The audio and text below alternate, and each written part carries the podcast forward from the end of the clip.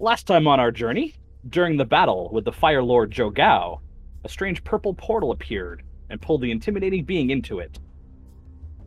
The portal still stood. Sensing the portal was meant for them as well, along with some vocal encouragement from the other side, our four brave adventurers delved into the elemental plane of fire. A short time later, the group was face to face with the Lord of Shadow, Veyron himself. While similar to accounts of his appearance, Veyron looked weak and almost frail for a god. He began to account his experiences that led up to this moment how he was banished by Lolth after the Sundering, how he developed his grand scheme, and how he planned on dealing with the Lolth in the future. He divulged the cause of the Sundering. Lolth used a grand artifact known as the Realm Breaker, consisting of three immensely powerful orbs of power, a housing unit, and a trigger mechanism. After it was activated, most of Veyron's followers were eliminated. Drow followers died where they stood, and stone giants were buried alive in their subterranean cities. The Realm Breaker also caused collateral damage to a handful of places in the under, under, Underdark as well. The Realm Breaker burst into pieces after the powerful spell was enacted, scattering the pieces into parts unknown. The loss of so many followers left Veyron vulnerable to banishment from Lolth. The Queen of Spiders had regained one such stone with her agent when her agent was set free from the imprisonment from a demigod known as Aramikos months earlier. Another stone was captured by the Redeemed, its power signature hidden away in a sealed container, a molded shell of Umbral Loris, a gift from Sehanine Moonbow. The kobold Cax was told by Veyron that he held the trigger mechanism. Naturally, all this information was taken skeptically by Nyx. His god stood before him. Could this be another one of Lolth's deceptions? To give him hope of revenge, only to take it away suddenly at a point of respite? To help aid Nyx in trusting him, Veyron reached into Nyx's subconscious and relayed the very first commune between himself and Nyx, word to word. Veyron also revealed to Nyx that Rylan, his mentor and trainer as a child, was in fact his biological mother. Flooded with doubt, anguish, and memories, Nyx retracted into himself and became distant with the reality in front of him. Veyron divulged that he had a plan to be free from the plane of fire. Their new destination, the fabled City of Brass, somewhere within the smoldering plains far from our party's current location. Veyron had almost lost all of his power. The remaining sparks of his power remaining was used to shield the party from the uninhabitable heat and flame natural to the plane of fire. The god asked if they would be willing to allow him to borrow some of their power, as his frail form, lacking a direct approach to his followers as well as magical artifacts to bolster himself, was vulnerable in this state. Gifting the god some of their essence, the party ventured outside the cave they discovered Veyron in. Outside, a massive fire snake was resting its head on the island. Veyron introduced Attila, and said the giant fire snake would be their transportation across the ocean of lava, the first step in their journey. After fighting off a crew of pirates looking to kill Attila, they reached the end of the lava ocean and entered into the smoldering plains. A few days stood between them and the city of Brass. One day behind them after being invited to stay inside the hut of an efreeti native named Renji. After their rest, the party found themselves alone inside the hut and they made their exit. Traveling across the brutal landscape, they heard the faint chirping from behind them as they turned around, a large amount of the same crickets they ate with Renji now jump excitedly toward them. And with that, I will shift our Roll20 over to this to give you a good view of what's going on. Um, as you guys are able to see, a couple seconds later, it looks to be some sort of like cave mouth head is where these crickets were residing, and now they're pouring out and jumping and chirping towards you. Um, and I guess there ain't nothing left to do except to roll some initiatives. All right, so I guess we'll just go down the order that I kind of threw you guys in for uh, the turn order thingamajig. So, Key, Uh, I got a 16. Nyx, believe I've wasted my only natural 20 of the night for a 23. Oh. Uh, Thrim. So I got a six. Okay. Uh, Cax. Cax will not be going first with a 13. And our boy Veyron rolled an 11. I think this is the first time that Cax hasn't gone first in initiative. Pretty much. I think you're right Like- on that. First in, first out of the party, I should say. Hold on, what are we what are we all drinking tonight? That's very important. I've got myself a original Monster Energy drink. Hey, Got a V8 energy. Monster tea and lemonade. I feel like Oh, that's the- uh become uh tradition for us to share what we're all drinking for the night. Might as It's- well. It sounds we'll honestly, it honestly sounds like Monster should sponsor us. That would be amazing. So let's take a moment to thank our sponsor, and see your your brand could be right here. If you ever wanted enough energy to snap skateboards at a park, drink Monster Energy. Well, now I gotta cut that. I'm leaving that shit in. Fuck you. Well, it was nice. It was nice potentially having you for uh, a sponsor, Monster. all right. Birdie. So, as the I don't know why I did that. I just clicked on a random thing. so it's all over the place tonight, boys.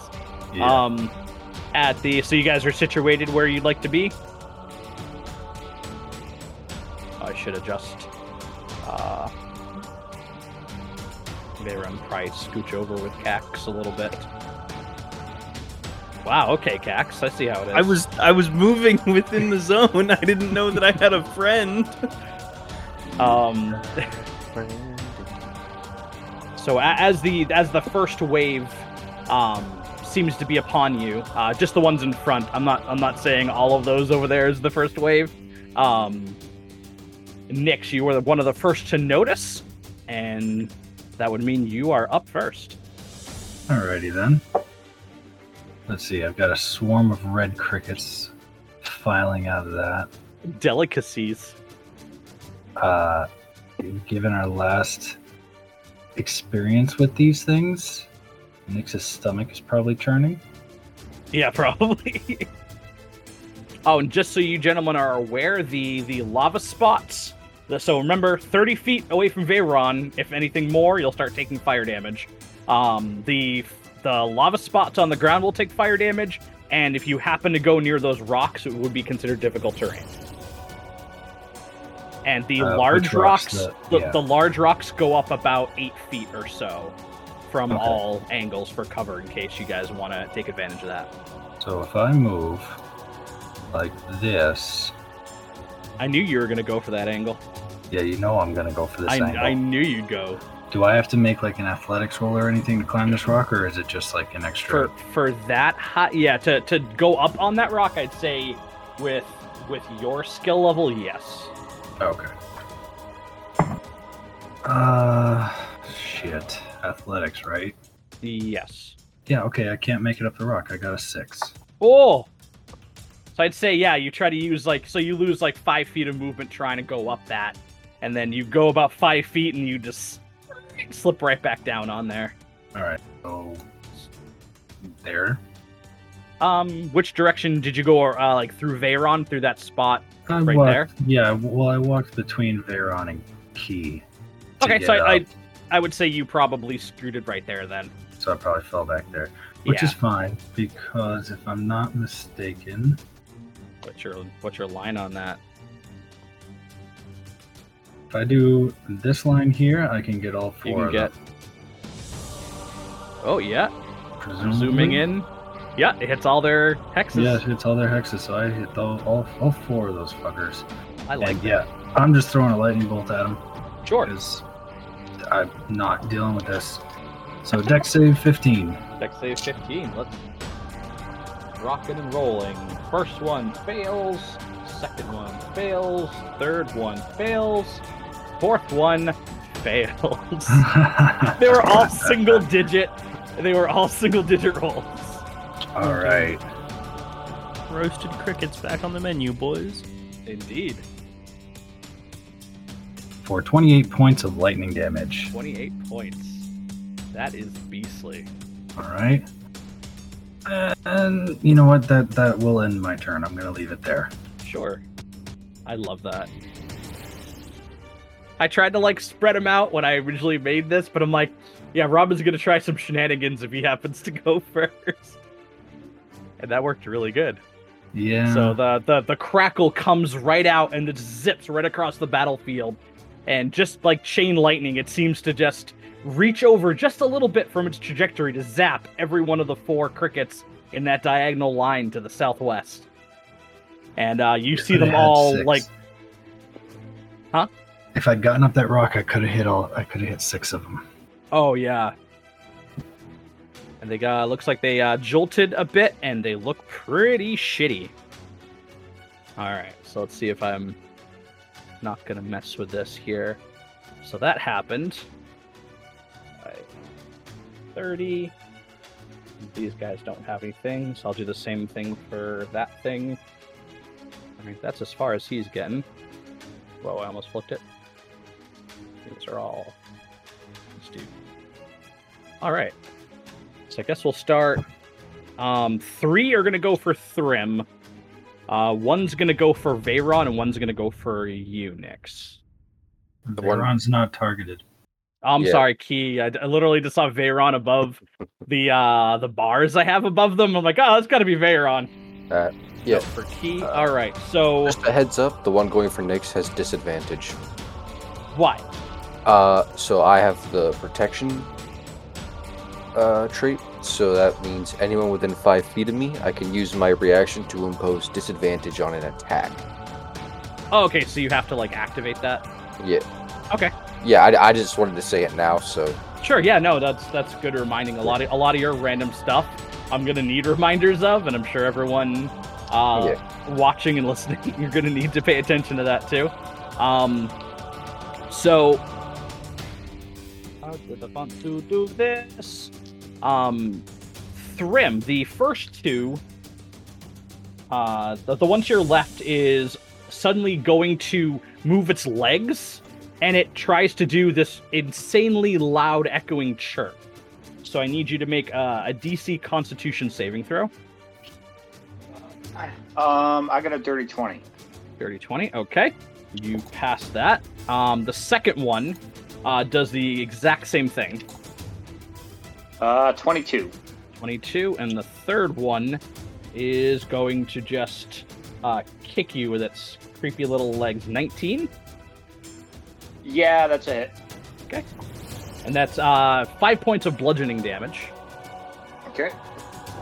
Okay, that's those, those, those. Um, uh, Key and Nyx, you are within 10 feet. I'm sorry. With that, no, no, he kicked. Sorry, I gotta ma- manage all this weird shit. Oh, you know what? Yeah, for You're, creating a swarm. that's right. All right, I need uh, everyone but Cax to make a Constitution saving throw. The range on this chirp is 10 feet. Or, yeah, 10 yards, 10 feet. And Uh, Veyron. Sorry? Twenty-six for next. Okay. Uh, how's a nat one do?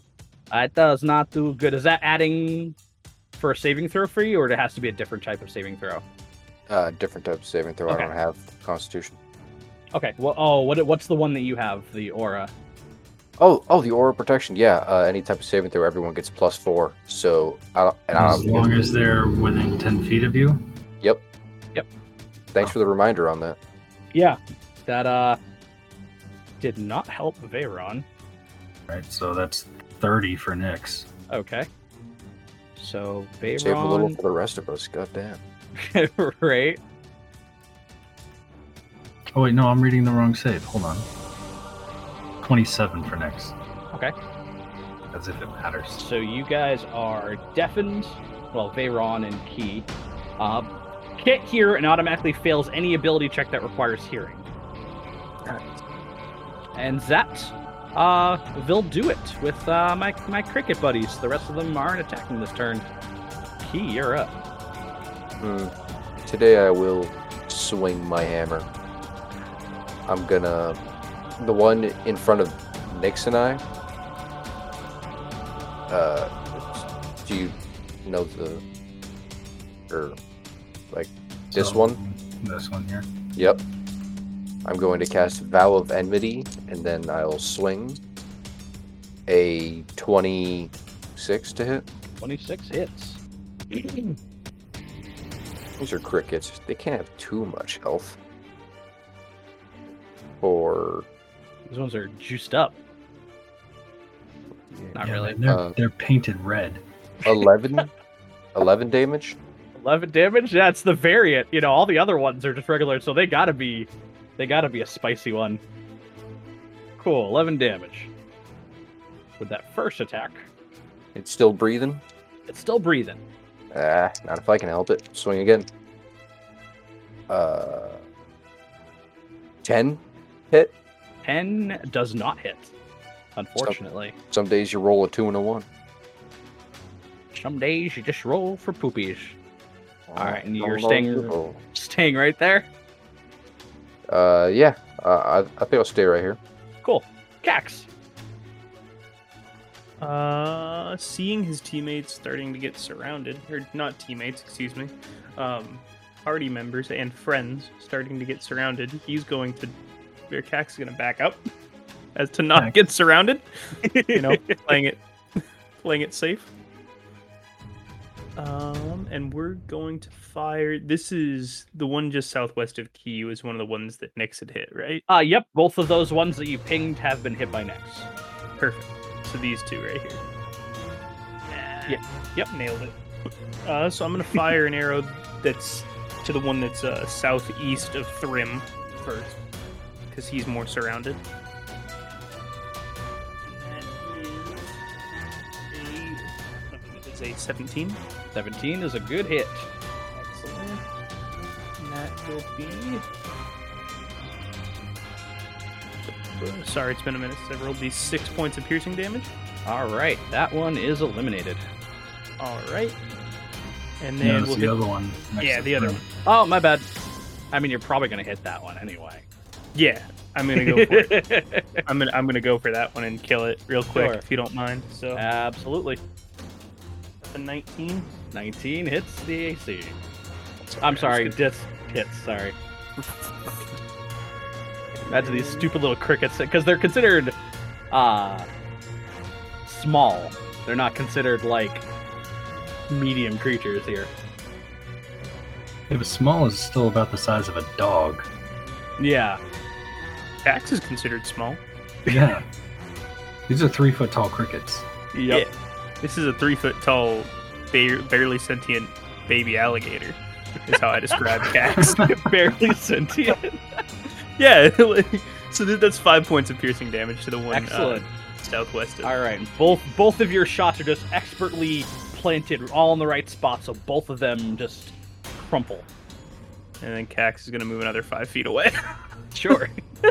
and that'll end my turn. Awesome. Uh, Veyron not shying from. Actually, he can just move right through, right? Is it gonna just squeak between you, Key, and literally one week? Actually, we haven't played for two weeks. So, my brain. Sorry. No, no, wor- no, don't apologize. Something wrong with your Brian? My my Brian.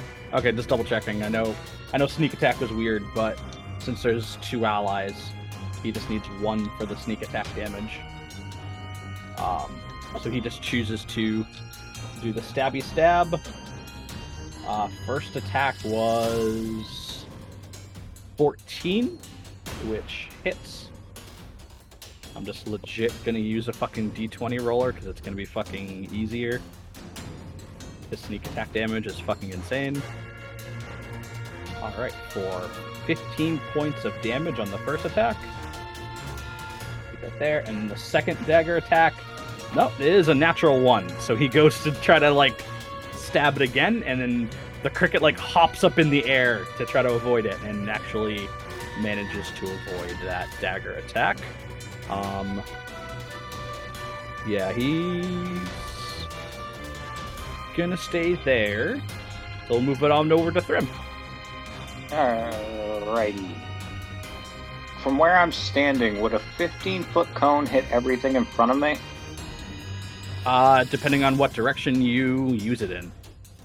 So if you were to do, how would that work with hexes here? Yeah, that's what I'm trying to figure out. Because So I think if you did, you'd have to choose directions. So if you did in this direction, it'd be one, one, two, be like that.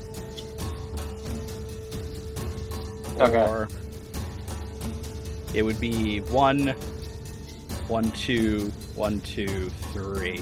It'd be like that. all right, So I don't, yeah, because you'd have to choose an origin spot for it. So that'll Yeah. change the direction of your cone.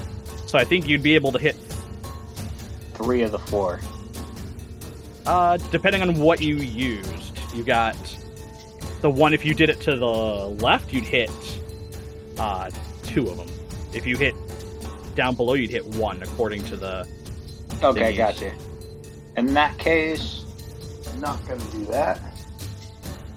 And I'm just gonna pull Green Flame Blade out and swing it at the one right, right there. That did not ping at all.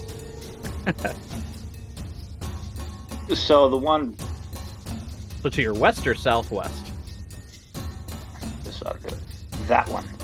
Okay, Uh, that's a 12 to hit. a twelve meets the AC. All right. He takes this. So he takes nine points of bludgeoning damage, eight points of fire damage, and then the guy behind him takes one point of fire damage. All right. That one succumbs to its injuries, and this one is hanging on by a thread. And then the other one within five feet of me, I'm just going to swing at. Sure thing. Jacked. Uh, 18, That's good. Uh, 14 points of damage. Cool. cool. All right. You staying right where you are? Yeah. Cool. Uh, top of the order, Nyx. uh, about how tall are these boulders? It would be um to, to get up on top. It would I would consider that uh, five foot feet of movement speed. Uh, I'm considering line of sight. Can I see the cricket Oh. on the other side of the You boulder? uh, would not be able to see the cricket on the other side. They are about eight feet tall. All right, uh, I'm going to reach out and use shocking grasp on the cricket right in front of me Sure. uh, for a 16 to hit. That is. Uh, we haven't used this in so long. I actually have to look up its stats. That's 2d8 because of our wonderful levels hey. for eight points of lightning damage. And yet again, the one that you know you had already electrocuted uh, shudders some more, and then just kind of like drops down and stops moving. Okay, You gone made him all quispy. so I will move uh, 10 feet forward, and now I can see the cricket behind there. Yes, sir. And I will burn two sorcery points to cast Chaos Bolt at it at first level as a bonus action. Convenient. Another 16 to hit. Ooh, indeed. 6 to 11. 4 is 15. Why not? 15 points of thunder damage. Cool. Uh, and that's I'm sorry. Which one was that? The one that was hiding behind the rock that I can now see. The walk boy. Cool. Yes. Excellente. And that will complete my turn. Cool. Okay. Just for transparency, moving over to you, Cax. This one's gonna move over here 5, 10, 15, 20, 25, 30. Okay. Um, I'll just do top to bottom. So, Cax. Um, this cricket is uh, chirping very loudly at you, so I need you to make a constitution saving throw. Okay. I saw you over there, Key. Get out of here. That was me. Uh, Oh. It's a 16. yeah, I was checking to see if I get a plus four. A 16, you are safe. Okay. this puppy boy right here, your uh, northwest Thrim, is going to do the chirp as well. So Constitution saving throw. Uh, I do get the plus four, right? Yes, you do. Yep. Within that 10. That's what I thought. How crazy is that ability, man? Well, I wo- I rolled a natural one, Oh. but Oh, with everything added, that's a ten. that's a ten. that's pretty good. Unfortunately, you are deafened. Damn it. That's pretty freaking good for a natural one, though. Um, the one to your west is going to attack you for 19 plus its thing for 23. And that is uh, six points of bludgeoning damage as the the he turns around quickly and just kind of like horse kicks you in the gut, or tries to kick you in the gut. Um, it's probably your leggies. Um, the one to your southwest is going to attack, but that is only a seven. So he no hit you. Um, the one to your s- southeast for 20. yeah, that'll hit. Okay, that's uh, five points of bludgeoning damage. Uh, the one uh, Nyx, you were being pincered attacked by both of them, but one is going to be the one to your left is chirping. So I need you to make a Constitution saving throw. Oh, natural 19. Hey, and the other one is going to attack with advantage because it is pincered. Uh, a, four, a four and a three, if you can believe that shit. So, all right. And with that, okay, cool. Um, excellent. Bring it over to Key. Oh boy. Oh baby. Use my bonus action to use the Vow of Enmity on the one in between uh, Thrim and Veyron. Mhm. Uh, a 15 will hit, right? Fifteen will hit. Oh boy. And I am actually going to use Divine Smite for this one. So I- that's 13 or 12 bludgeoning damage okay. and 8 radiant. So twenty points in total. Yep. Okay. And for my second swing, uh, 20 something. And do you will also hit. get your second attack with that, or Divine Smite takes? Uh, I, I, I can, I can.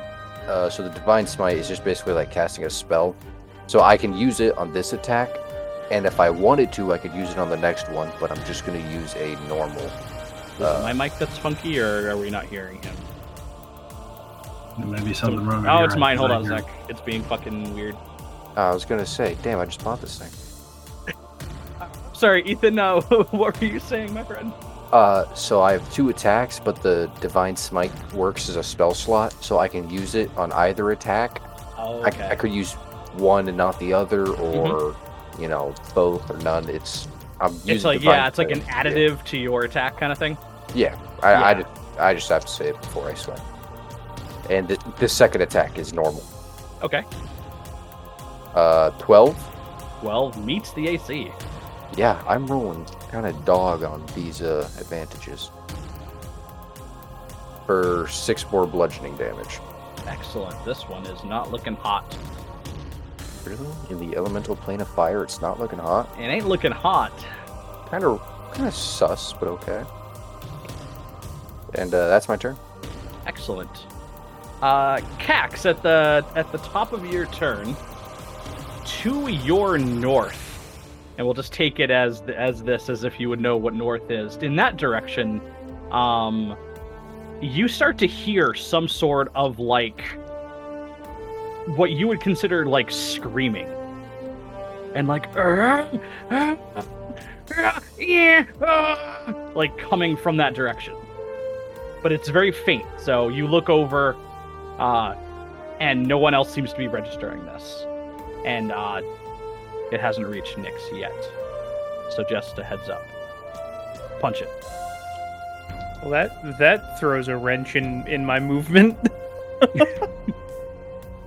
um, I'm gonna drop closer to the group and pull out my rapier and try to hit this cricket with my rapier. Uh, that is a natural 20. Hey, I have to grab my d8 because I was not prepared for using a melee weapon. using a melee weapon. What the hell? And I have to grab both d8. So give me one second because I dropped one on the floor. I lied. I, I tried to grab it without looking. It was actually a d10. The d8 was still sitting on the shelf. Ah. But I had to pick it up anyway, otherwise I would have forgotten about it. So that will be a 11 points of piercing damage. Okay, that thing is kaput. And then I'm just gonna drop the rapier on the ground, uh, move my bow back to my like dominant hand, Sure. and turn and fire on the cricket northwest of Thrim. Okie doke. Kind of works well with the hexes. So that's uh that's two five. So doubles means it means what? uh, so actually that turns into a 14 to hit. Pretty good. That's a hit. Sweet. Um, Pack tactics, which man. means oh, dude, pack tactics so good. Uh, that's nine points of piercing damage to the one northwest of Thrim, Okie doke. and that will be all Cax does this turn. Sure. Um, moving on to Veyron, he's going to continue uh, using his little little little daggies. That's what happens when I have three separate windows for monster stats up on my screen. Uh, 14. Okay, so he hits the one to the the west. And he has other. I am going to use my stupid thing for that. For 24 damage on the one to the west. He just sinks a dagger, like flips it, and then just kind of stabs it right down into the head and kind of yanks it a little bit as that succumbs. And it's going to um, attack the one uh, to the left of Nyx. And that's a normal one. 24. And 7 points of damage. Cool, and he is going to be uh, facing the one that he just attacked. Uh, the rim, you are up, my friend. Okay. So I'm going to activate Green Flame Blade, and then I'm going to attack the one that Cax just hit. And that's a 19 to hit. That'll do.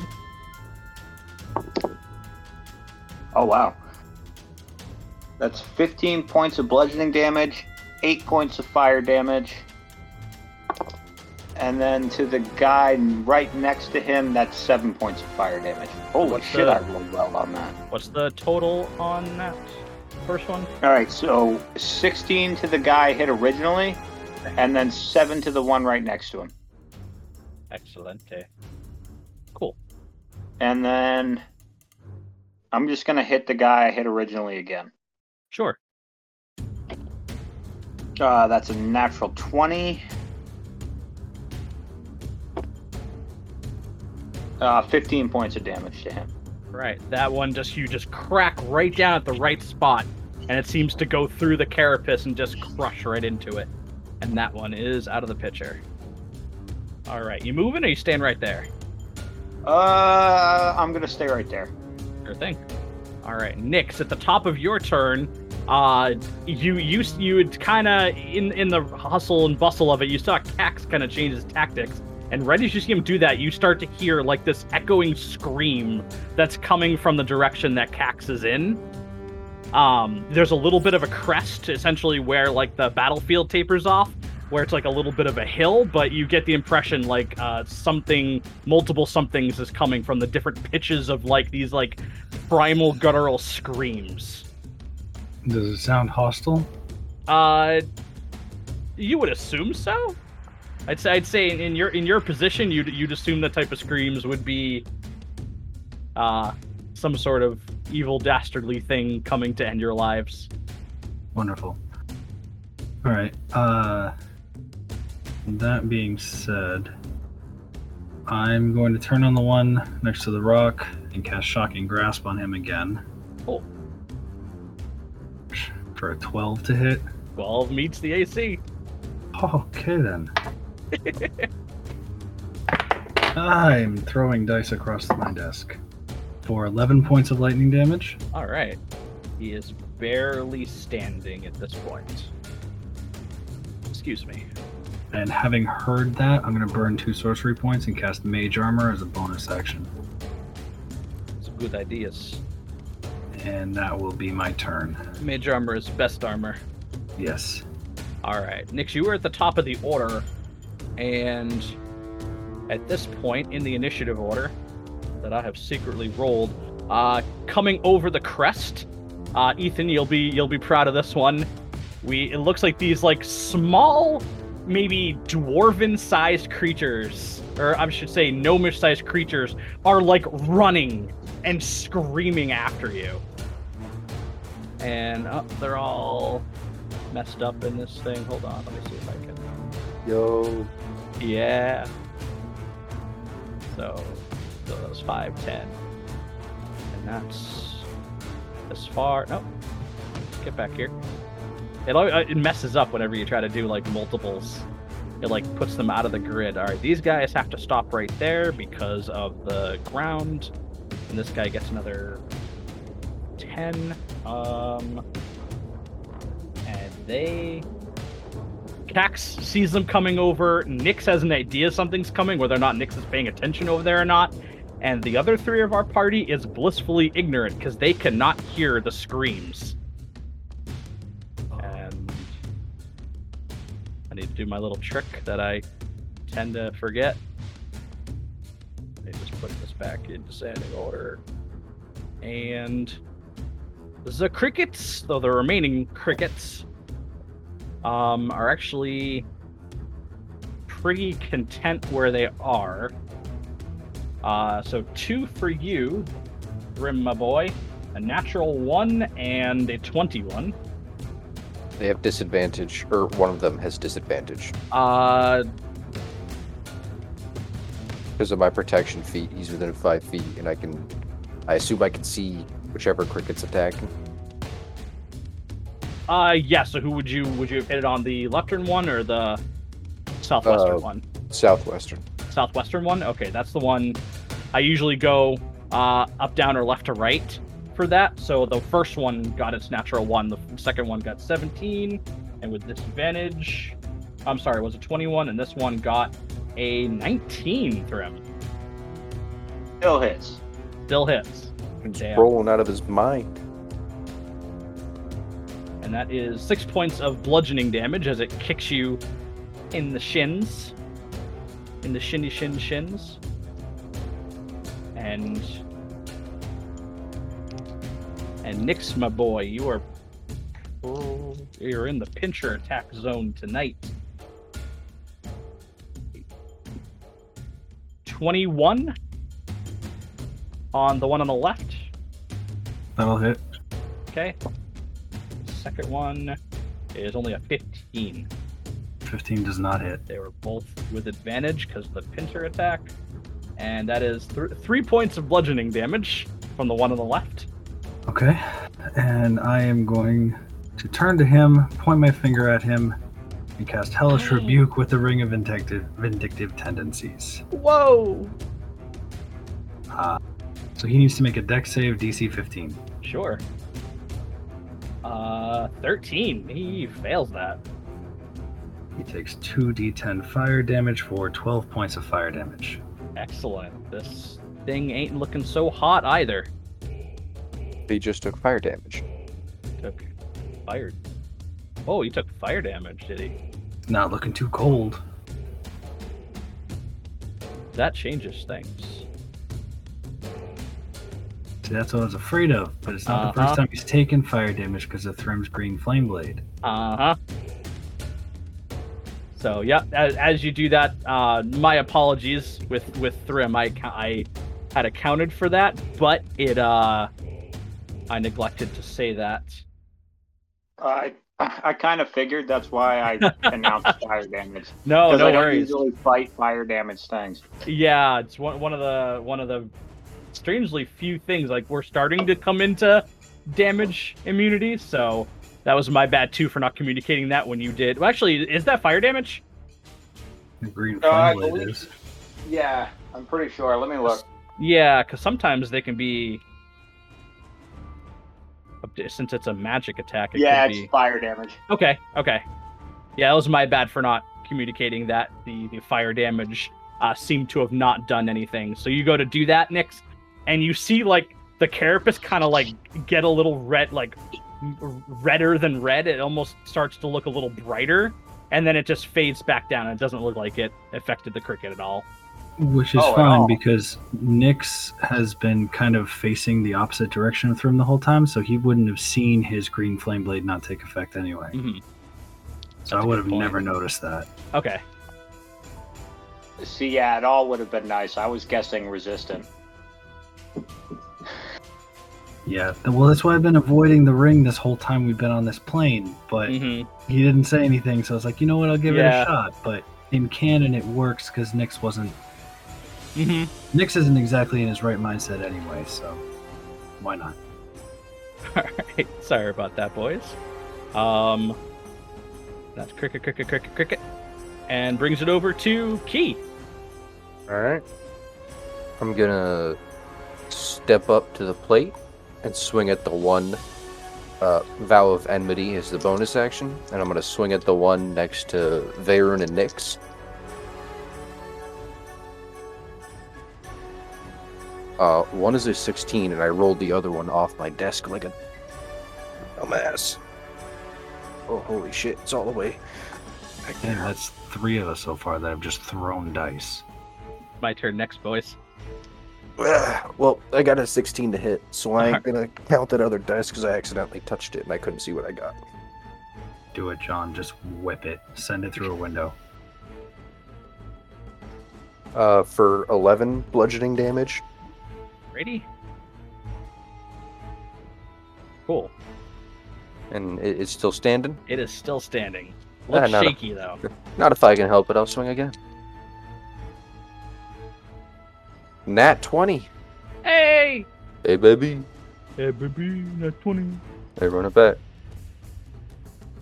Oh, double ones. Fuck me. Um. So that would be seven bludgeoning damage. Sure. That's embarrassing. That is that's rough. This thing uh, looks on its last cricket legs, Oh, but it is still alive Fuck. God damn it. because that super low roll, buddy. Don't talk about it. Cut that from.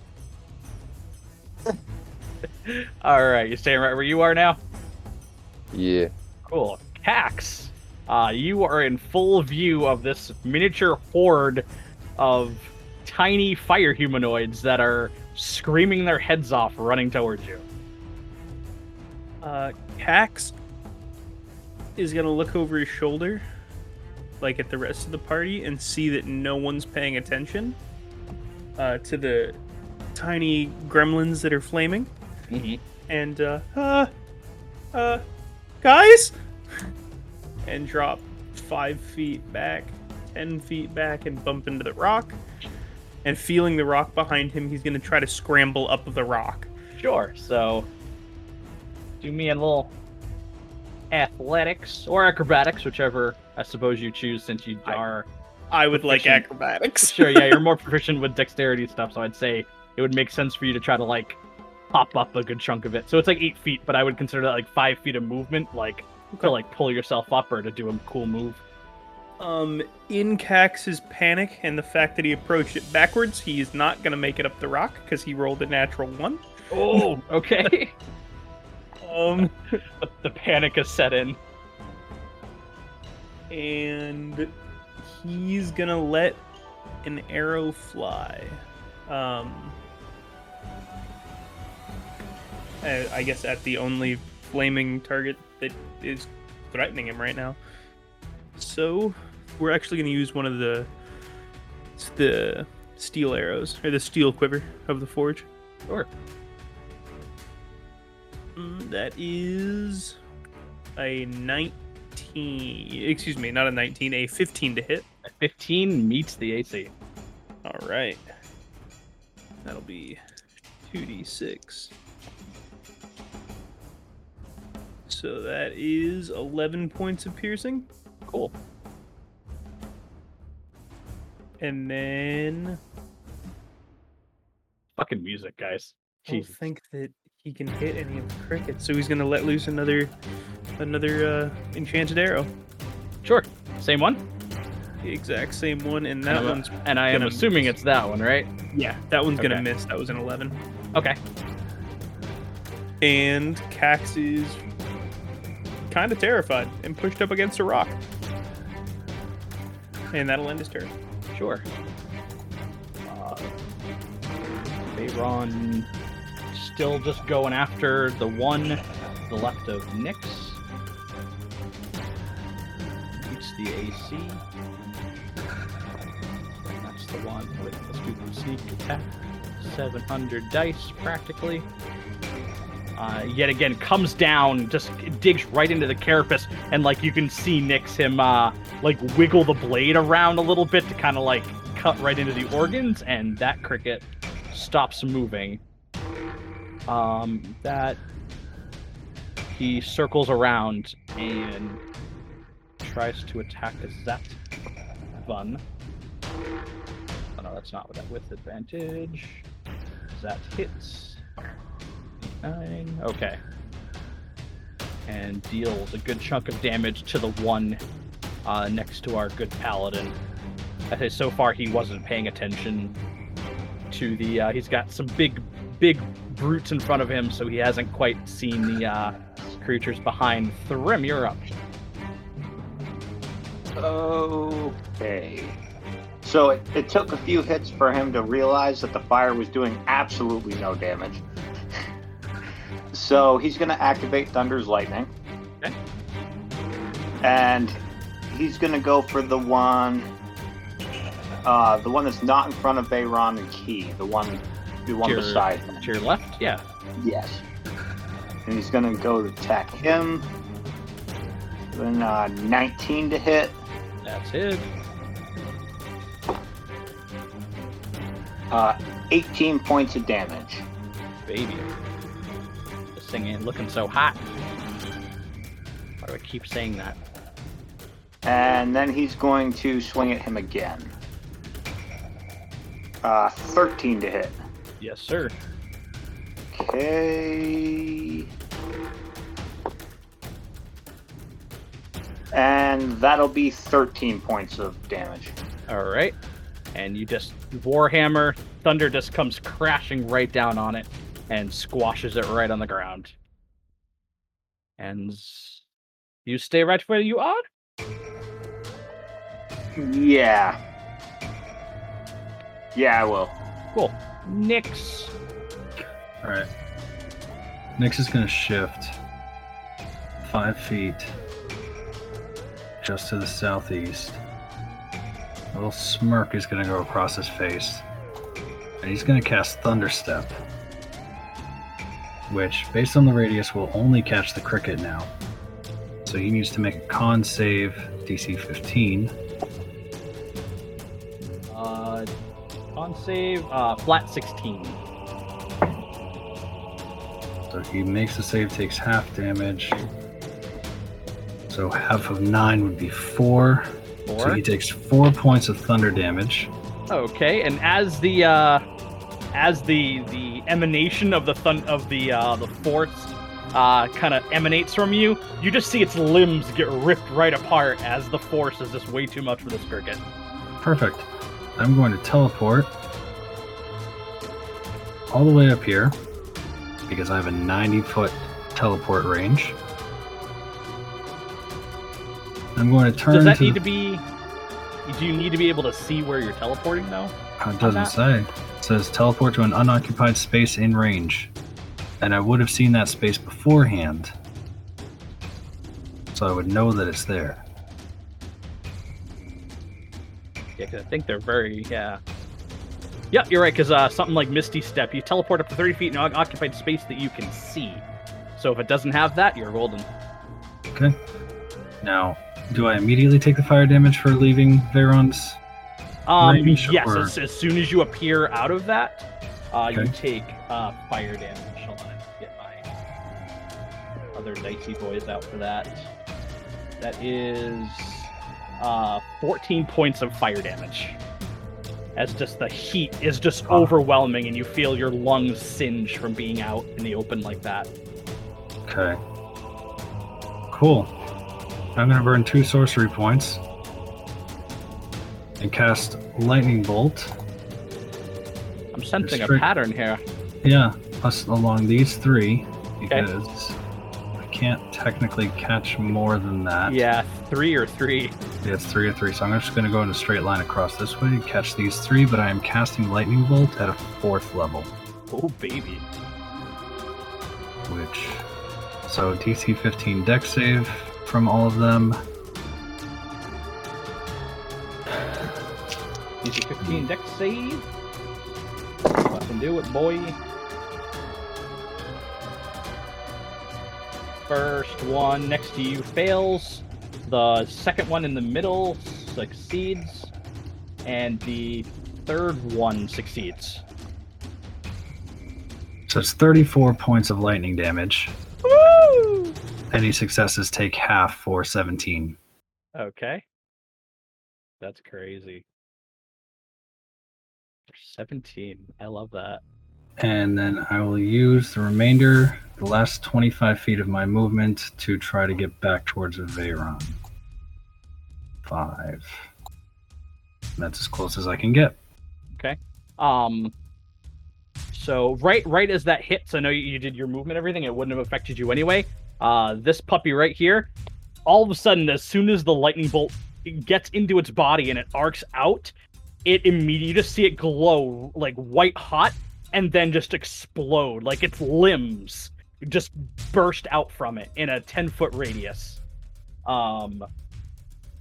At that point, our deaf friends over there do feel the shockwave and this burst of heat. Not enough to do any damage to you, but you just feel something come from essentially behind you guys. Um, and what on this? It would not matter for the guy near him. So that guy's toast. And these guys that you hit with the lightning bolt uh, look extra crispy. They're on fire. They're on fire. but just the lightning just really like singed it in there. yeah. All right, and that's your go, my friend. Yeah, that's all I got. Cool. All right. I'll just start with this one. It's gonna take. Now we don't normally deal with uh difficult terrain. So say I obviously the first one would be ten feet. Moving out of it is that ten feet or five feet? Five, your- right?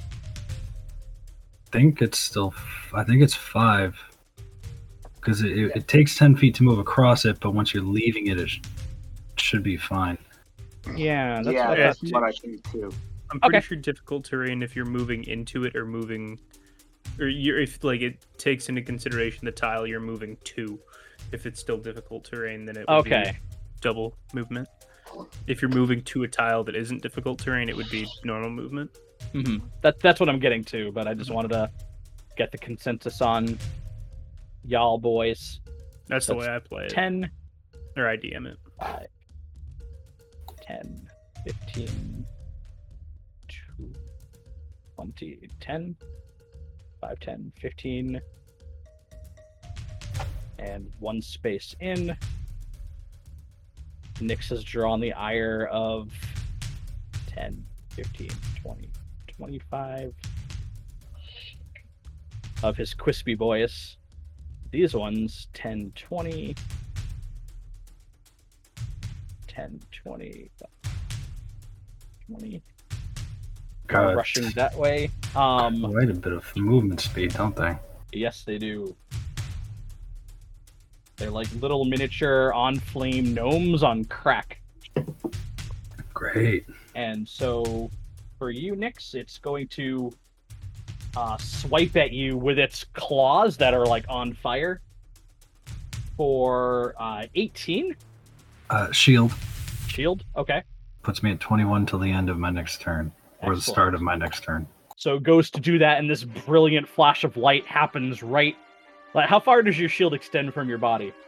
Not very far. It's- it- the way I've always imagined it is like it, it's just like an extra layer that kind of shines over the mage armor. Okay.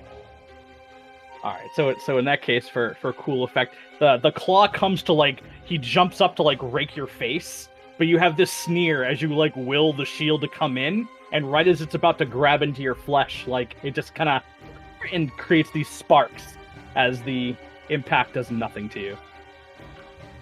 And that's my flame boys, and I think my one remaining cricket is going to go for uh key. Hmm. Yes, I'd Uh, like to see him try. indeed, and he will fail for 14. Ah, yes, he does fail. Indeed. Odd. All right. And with that, moving on right to you, Key. You can get some revenge.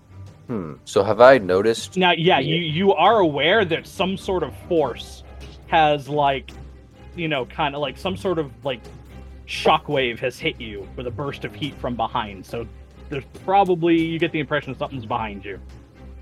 Uh, would you let me roll a perception check to see if I can, like, catch them out of the corner of my eye, or?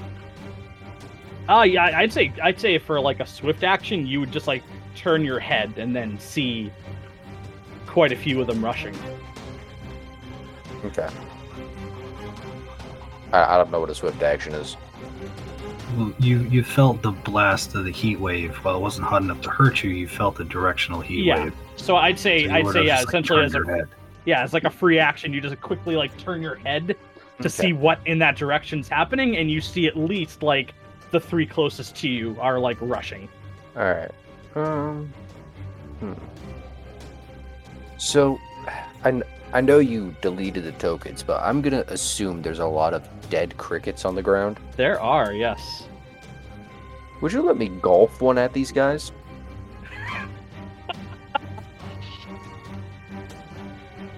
So using uh using your warhammer, you just want to pelt one. Yeah, like you've seen how croquet works. That yes, with a cricket.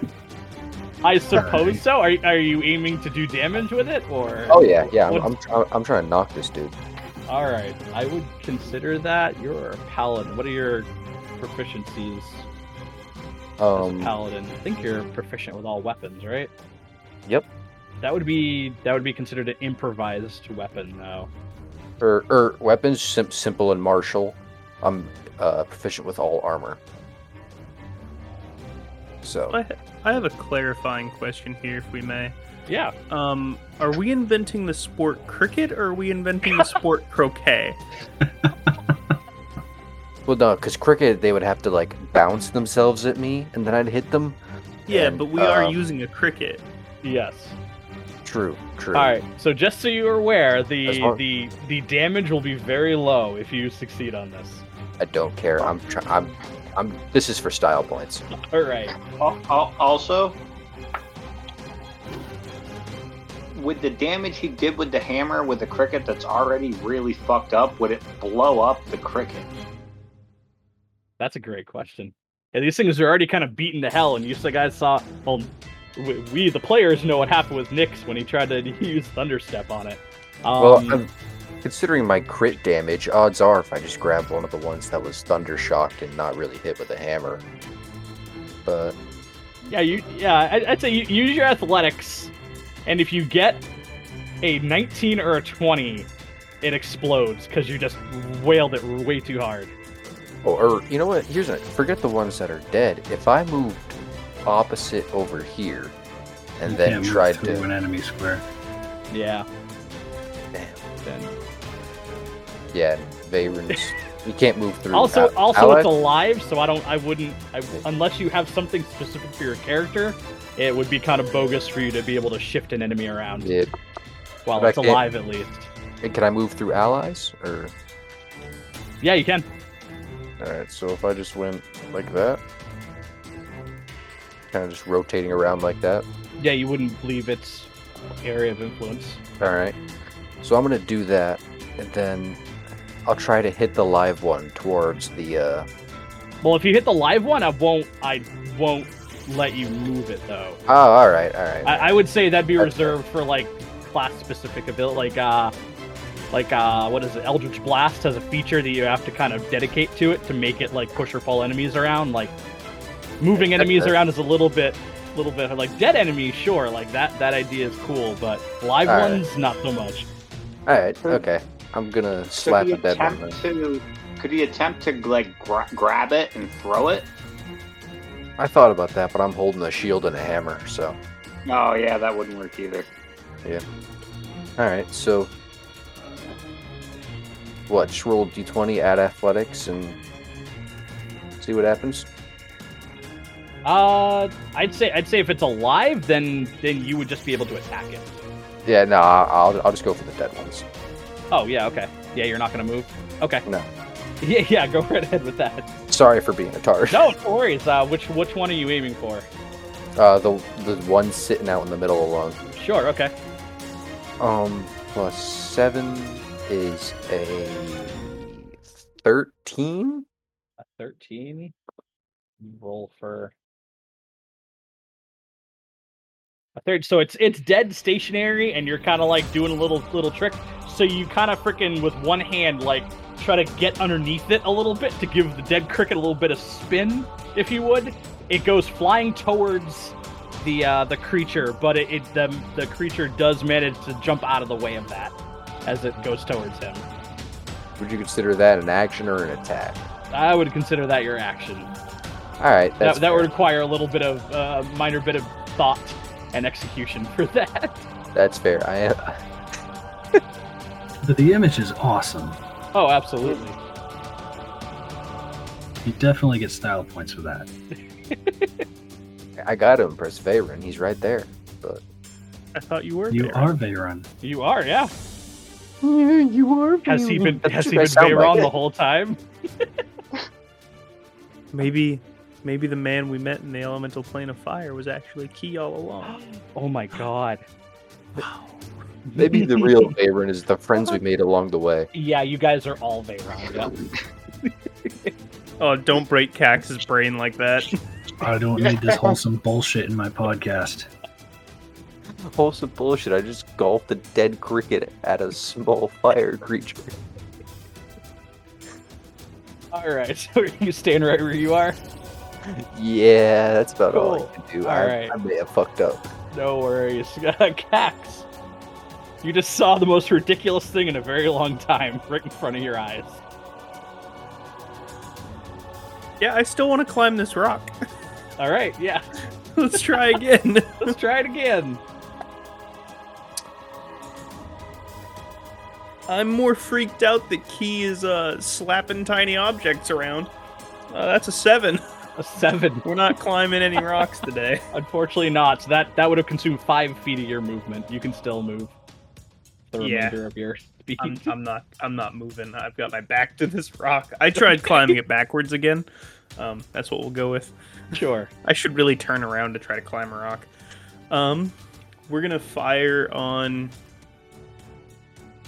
the one that's in front of me. Sure.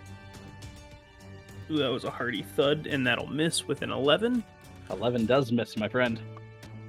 And then that is a 19, Well, that hits. and that is maximum damage 10 points of piercing. Hey. And uh, seeing that Nyx is in danger, Cax is gonna. Or I'm gonna use um, uh, action surge and turn and fire at the one directly in front of Nyx with the enchanted arrows. Sure. And that's a crit. It's that guy. Okay. That's 24 piercing damage with the first arrow. All right. And that's all that takes is you get it almost right in the neck. And as it keels over, Nyx's right in front of you. It glows bright white hot. and it essentially suicide bombs. And I need you to make a dexterity saving throw. Oh, natural one. Natural one. Uh, nine points of fire damage. I, oh, I I killed Nyx. would you say nine points? Nine points. Would the one next to it also take the damage, or Uh, Cax and Nyx. Uh, and Key, you were kind you were doing your, your golf move. All three of you be witness to the fact that the the blast wave just kind of swirls by the creature, but it doesn't seem to affect it. okay? Julio. Cax is gonna fire his sec his uh, second enchanted arrow. Um, probably back at the one that got in front of him now.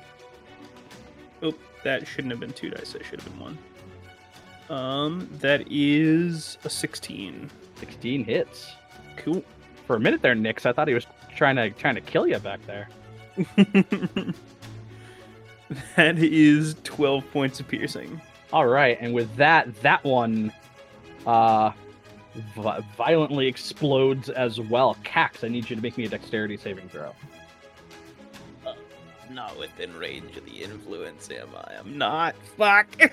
Uh, that is six. A six? Yeah. Okay, uh, that is six points of fire damage. Glad I didn't roll higher. Otherwise, the damage would have been higher. You try dodging back and going to the rock, like ow. yeah, I bounced off the rock again. I keep forgetting that there's a rock behind me. And that'll end Cax's turn. All right. Uh, Veyron, uh, feeling that again. Um, yep, I was thinking the same thing. Uh, sees the movement and the flickering flame, so he just rushes in and goes for the one uh, threatening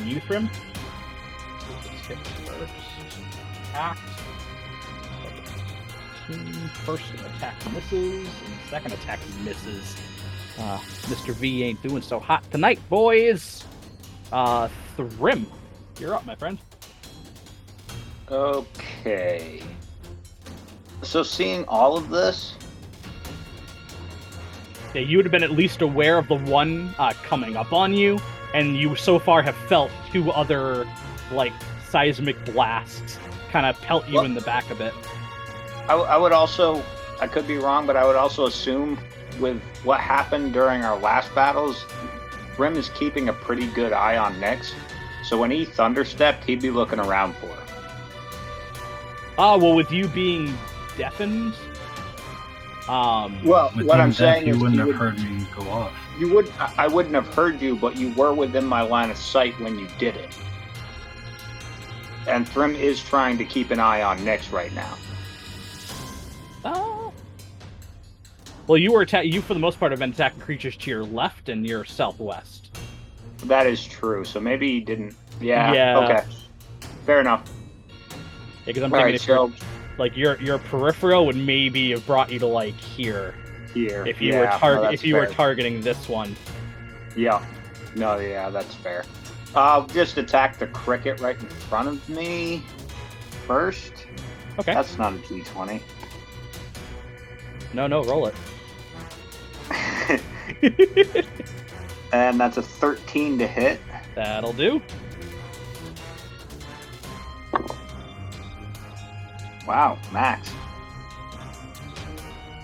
8 and 7 is 15, plus 4 is 19 points of damage to the cricket. Cool. That guy is toast. Haha. And then I'll turn to his to the guy right in front of me and go and swing at him. sure. Uh, 16, 22 to hit. That'll hit.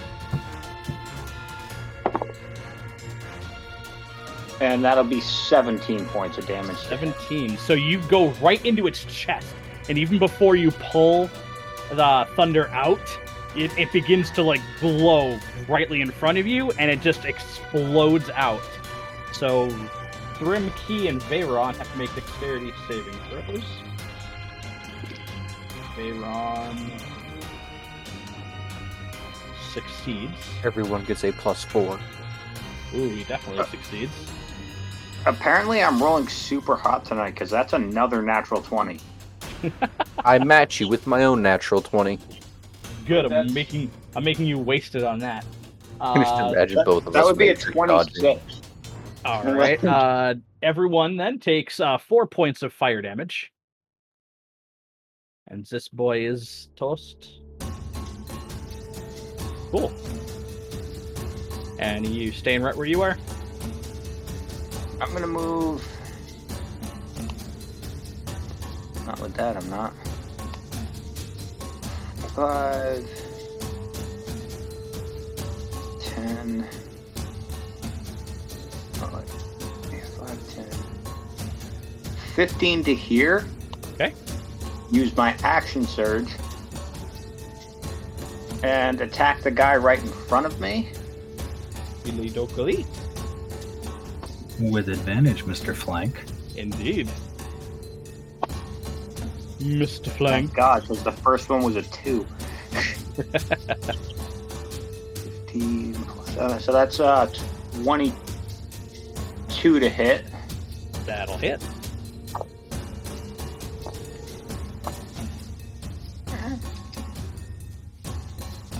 Uh 15 points of damage. Okay. No, 14. 14. My bad. No worries. Okay. Still hanging on. And then I am going to throw my hammer at the one near Nyx. Do it. Do it. That's 15 to That hit. matches its AC. 17 points of damage. Okay, Nyx, I need a dexterity saving throw as this guy goes kaboom. Thanks, Grim. Alright. 21. 21. I got a 1 and a 1. So we take 1 point of fire damage. Okay. And. Nyx, top of the round. Alright, well, Nyx is now back in Veyron's area of influence, Yes. so he is not on fire or burning in this awful atmosphere. So, 10 feet, 20 feet. Nope, staying right there. Um, uh, he's gonna cast Chaos Bolt at the last remaining fire gnome at second level. Sure. for a 21 20 sorry 23 to hit Perfect. That'll hit. okay so for 12 points 12 points of cold damage Ooh. All right. Uh, Thrim and Veyron. Actually, Veyron's within the area, right? Yep, Veyron gets a plus four. Okay, Veyron succeeds. Uh, 16. 16. You guys take uh, one point of fire damage each. And that boy is good.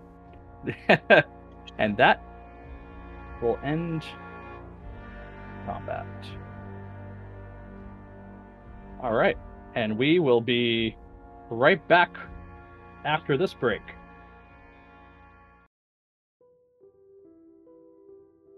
Okay, so after the craziness of weird flaming small creatures and red crickets, uh, you all look over and you actually see uh, Veyron kind of panting from that encounter. But he takes a moment to to look at all of you with a with a smile and nod. That was uh quite unexpected. You all handle that admirably.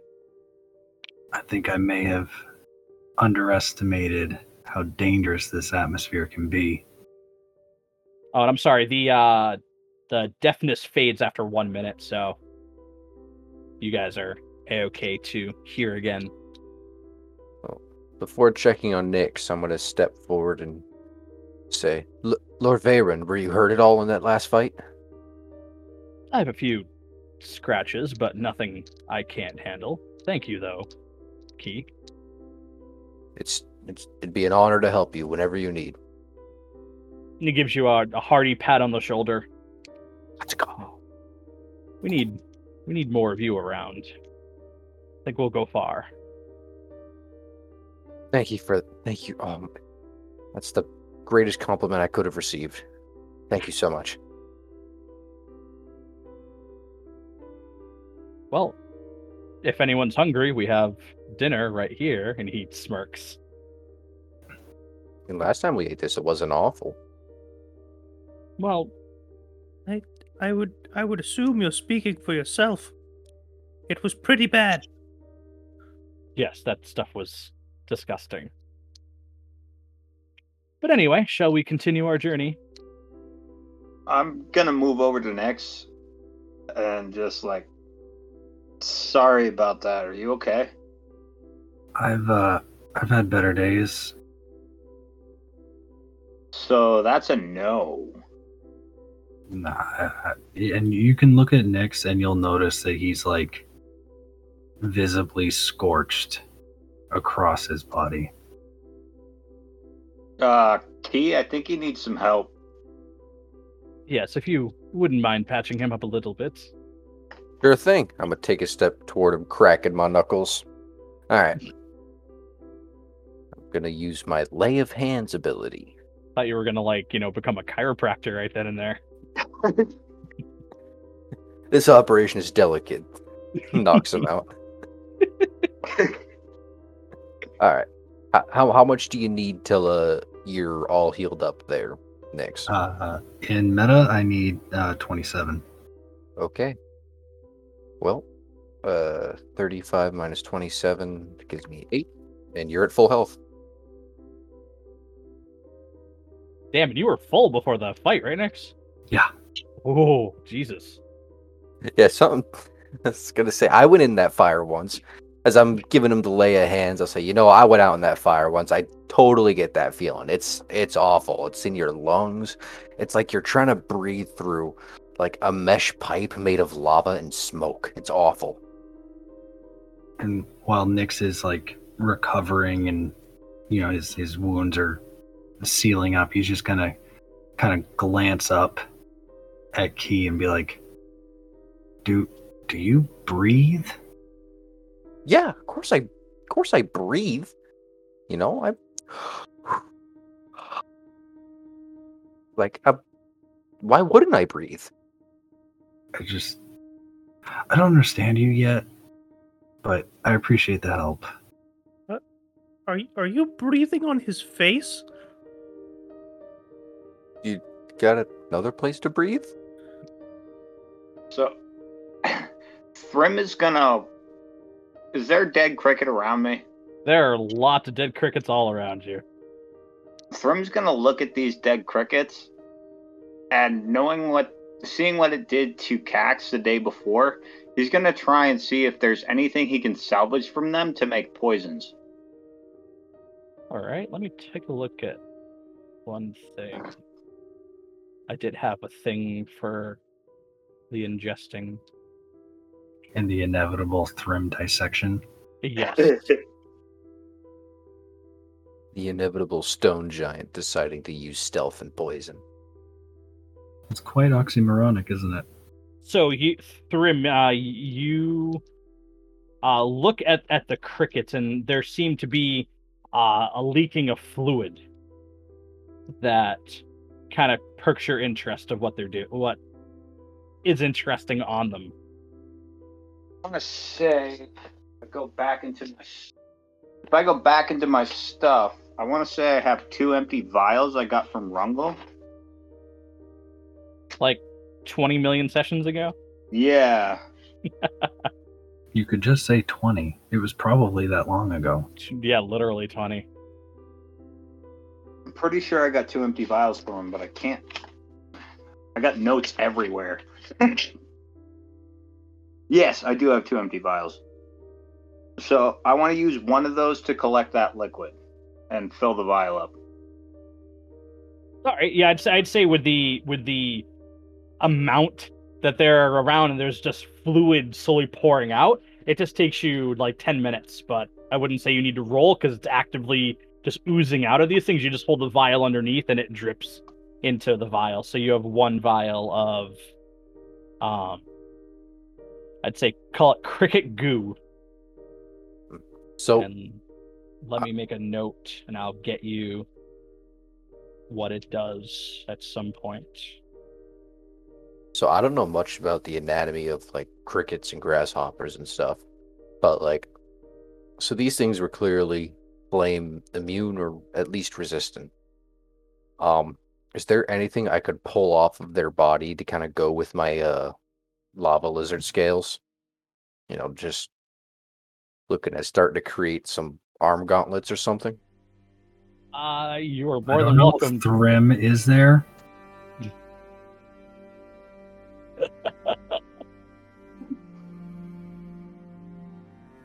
Sorry, I'm just looking at the. uh That's Actually, what was funny is I was going to ask the same question. You fucking people, man. Hey, frontliners. you, you, you level you level sevens think you rule the world over here. Um, I was doing this at level one. that's true.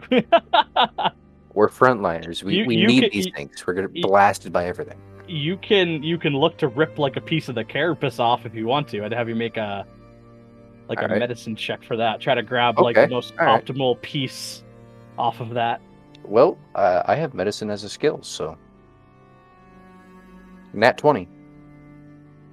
Let me see it. I want to see it. I want to Alright. feel it. I want to feel it. Oh God, I have to.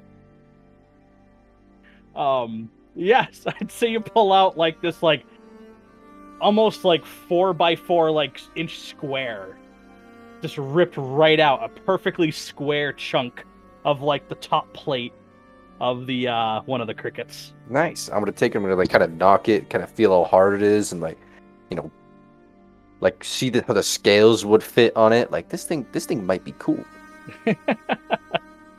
At the very least, might be able to sell it. You know, it is what it is. It is what it is. All right, yeah. Throw in your inventory four by four cricket carapace. Uh, can I make the same check? Because I Uh, was going to ask about that. Fucking hell. Fine. Never mind. Nat one. you you you see Key do that, and you're like, hey, that's a good idea, and you go to do it, and you get your like mitts in there, and then you you go to pull, and there seem to be some spines that kind of like grab your fingers as you go to pull, and it like stabs at you, and you just reflex back out of that. But Key got one. No, fair. No, fizz garbage. so Veyron has his arms crossed, just amusedly watching you guys play around with these like dog-sized crickets on the ground. Can I- rip out two antenna and go? hey, Thrim. I'm just gonna bounce him around on my head. Veyron just watches that. and At that point, Veyron just starts walking. You guys had uh, been walking uh, this way across the battlefield. Well, gentlemen, coming. Toss the antenna aside. yes, my lord. Um, do I see a cricket that looks pretty much whole? Uh, no, they are all smashed. The ones that I guess look the most whole are the ones that were electrocuted, but even those are like their carapaces are cracked and kind of split open from the force of the electricity. Nyx is getting quite potent with his skills. Alright. Yeah, I'm not going to grab one then. Cax is gonna shuffle around the group and make sure to pick up his rapier before scurrying off to catch up with uh Barum. And uh, how many arrows did you let loose in that fight? Um, I was keeping track of all of them. Uh, I, at the beginning, I had 19 and six.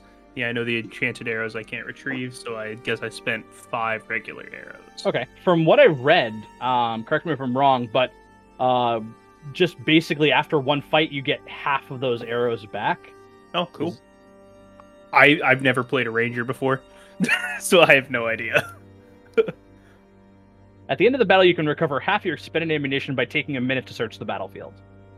Oh, then yeah, absolutely. So let's just make a habit of talking about that at the end, just to remind each other about your arrows, because you kind of not being with arrows is kind of a like gimping your class. So yes, yes, I need to invest in more arrows. yeah, when we get back to town. Maybe like two, three thousand. yeah, all times. throw them in the bag of holding. Thrim, Thrim uses his actions is to chuck you arrows.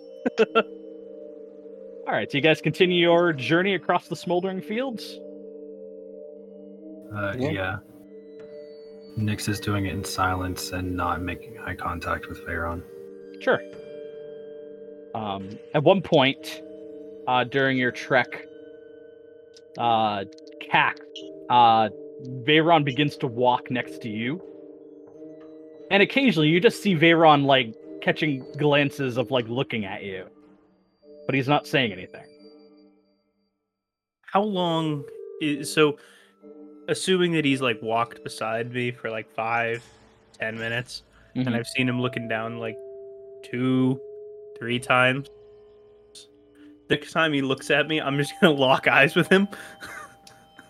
As you do that, he he smiles. Tell me, who who did you used to worship? Oh shit! I can't remember his name. It's been two weeks. What you get for sleeping on the job, man? Oh, Hang on, give me one second. no problem. We've all been there where this bit of information is just out of reach. Uh, and we we we we running with it, right? With Kurtulmak. Awesome. Yeah, absolutely. So I'll turn, or I'll, I'll like continuously looking at him, not even looking away, because I'm assuming at this point he's looked away. what? Well, uh, I guess I, I, at one point prayed to to Kurtulmak, the the the the kobold god. You know, subservient to to Tiamat. yes, I had. So he really did worship Tiamat. I I wouldn't say that that he worshipped her so much as was was created by her. to Mm. my understanding, and I'm not a smart man. Probably because I'm not really a man. I'm a kobold, but you know. That's makes sense. Other gods are created by other gods through traditional means, if you catch my drift. I, I can't say I do. When a mommy kobold and a daddy kobold get together, Yeah. Varid like shifts left and right. They have eggs. Yeah. And then little kobolds come out. Wait. Tiamat's a kobold? No, no. Tiamat's a dragon. Oh. I knew that, but okay. Look, the, don't. Um, look. It's all very strange and complicated. The dragon created a kobold deity. Yeah. I suppose makes sense. None of this really makes sense to me, I'll be No. honest, as far as gods go. It's okay. Anyway, I mean, before I met a god, I didn't think gods were real. I mean, that we had talked about gods, and people said that they wanted gods to die. They all deserve to die, and that was kind of weird. But you know, and we you can witness the things that the gods made, but uh, really, it could have been a dude with a a lot of determination and a chisel. Hmm, hmm. Indeed. Well, the only reason I ask is now, truthfully, how much of this do you believe? The gods? Of me. Oh. Well, like believe in you, like my faith in you. Yes. I I can I saw what you do on on the battlefield. I've got a lot of faith in you. You can hold your own. Well, what would it take for you to swear fealty to me? Like giving your life to me.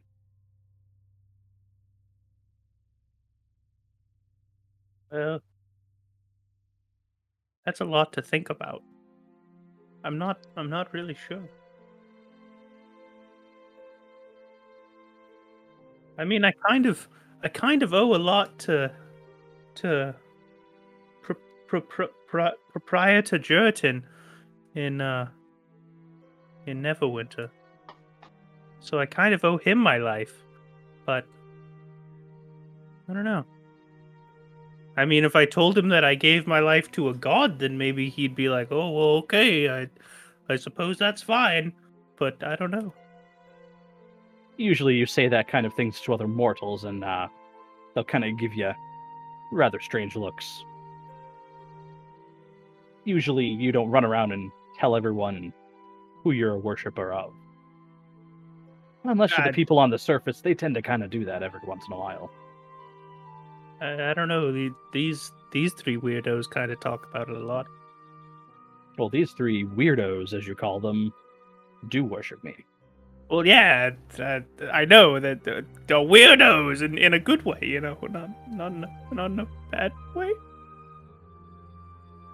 I suppose at the end of this, this this whole situation is a rather interesting quid, quid pro quo. You guys are getting me out of a situation to put me in a position of power again.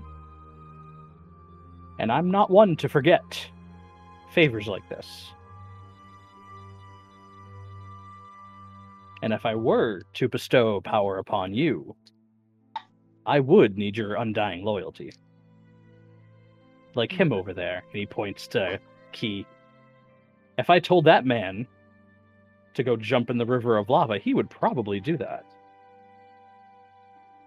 Now I see the value in all of my worshippers and fighters and every one of them. Unlike the Spider Queen, who looks at them as fodder. Just trust I wouldn't put you in a necessarily dangerous situation unless it was warranted. You have skill yourself, as I have witnessed. You also seem to have a knack being able to kind of circumvent people's expectations. That is a valuable skill. Unless someone expects me to climb a fucking rock. Yes, uh, sometimes it's a little slippery. I had issues with that myself. Anyway, you're right. That it is a lot to think about. But don't keep me waiting too long. When I finally do get out of this wretched realm and gain my power back, maybe then we'll have resume this conversation. Sounds good. And like Cax is like still looking at him, but his gaze seems to go further than like further than his face. Okay. Like he's kind of thinking, but there's there's no like scent of burning that you would imagine when Cax thinks. like he's in his own head for the moment.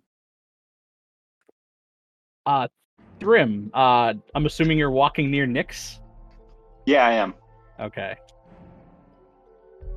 So Veyron now begins to walk uh, next to both Nyx and Thrim. So how is this duo holding up? He looks at you, Thrim. Uh. Well, I've had a few friends in my lifetime, but nothing like this. I guess I'd say he's my only friend and I'd do anything for him. That's in my experience, that's what friends would do for each other. So when this is all said and done and we're out of this disgusting realm. Do you plan on following the course more, or where would the road lead you? Uh, well, for now, I'm just gonna keep hanging out with Nets, see what he needs. I can assure you, once I've had some time and thought and access to resources again, one of my priorities is to find a way to bring Bjorn back. That is a solemn promise from me. So, I have Well- been wondering, what is he to you? he more or less became my avatar.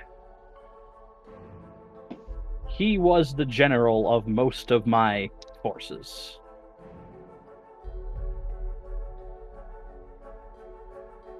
It must have pained him greatly when the sundering occurred.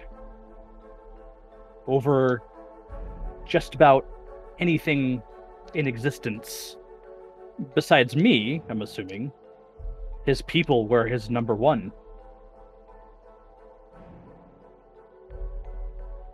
I almost feel like I let him down in a way. Not being able to stop Lolth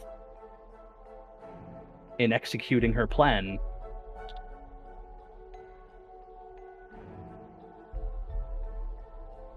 But I have confidence they will keep him alive. They won't break him, but he will suffer.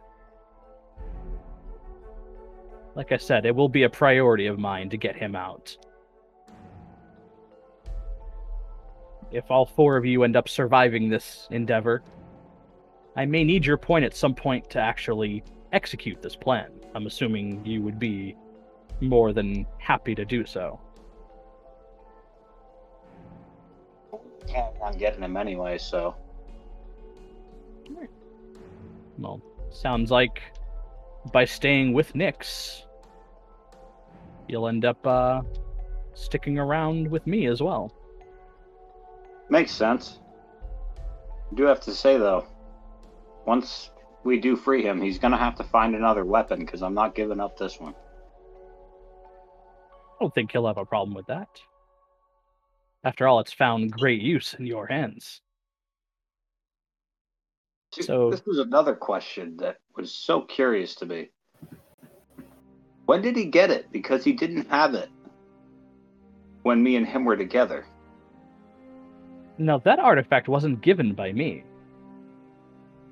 Like, that one he points to Nyx's obsidian rapier.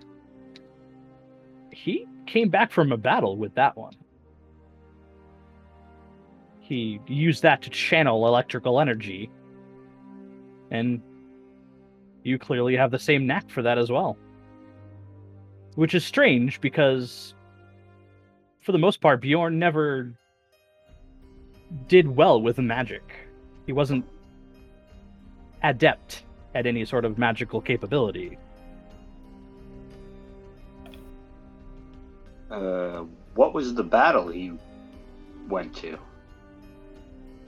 There was, I believe, some sort of tussle with Lolth's forces at one point, and I believe there were Driders.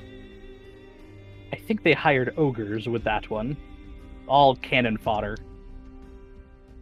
Someone must have had that, and he came back with that victoriously. He also is- pointed out a scar on his bicep that he had gotten from that. I do remember that.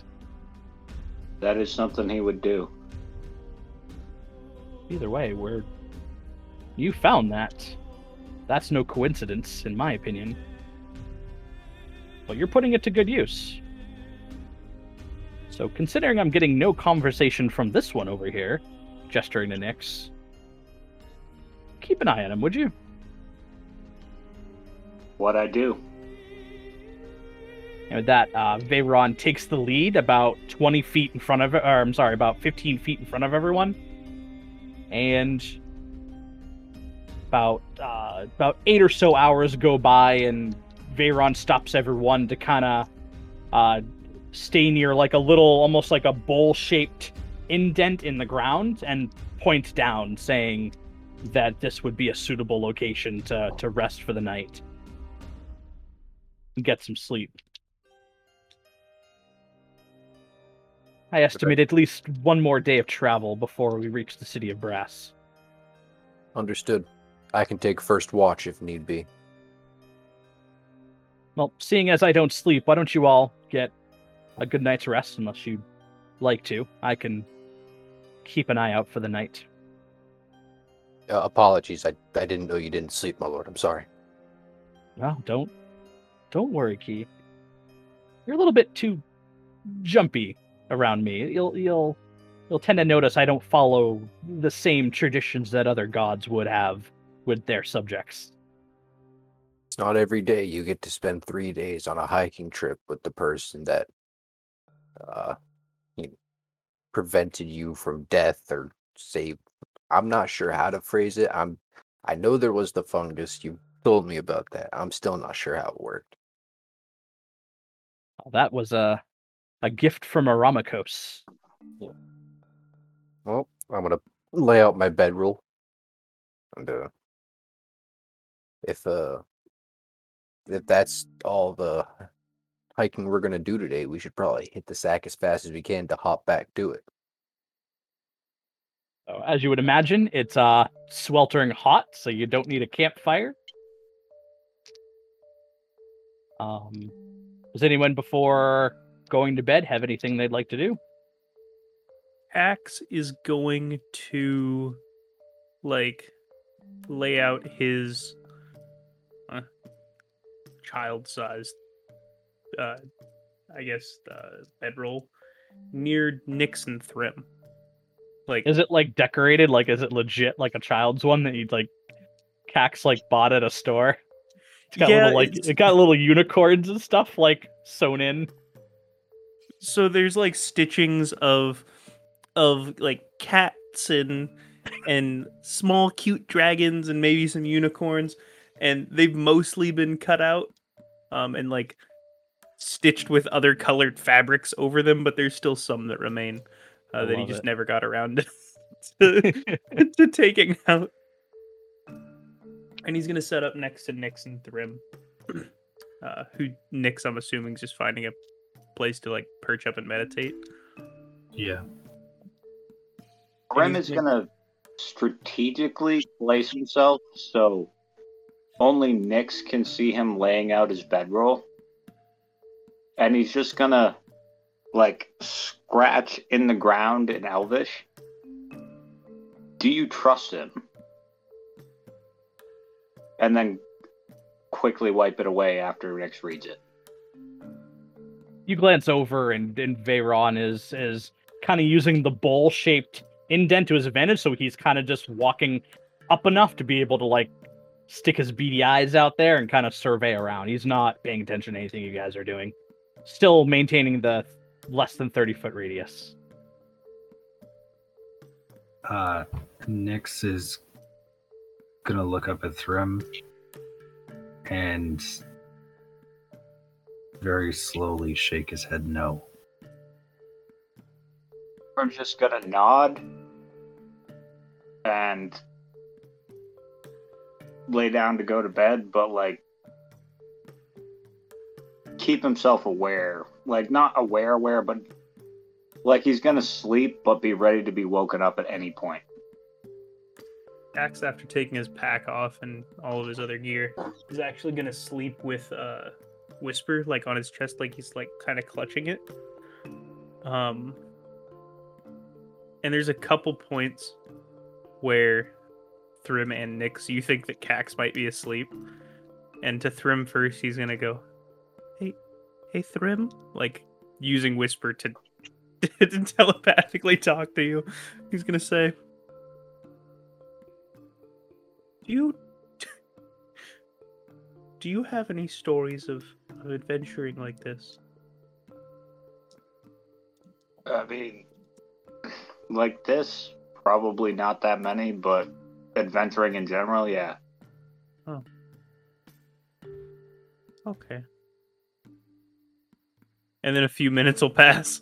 and then he'll go, "Hey, hey Thrim, can you can you tell me about those stories sometime?" They're not really that pleasant. Oh, most of mine aren't either.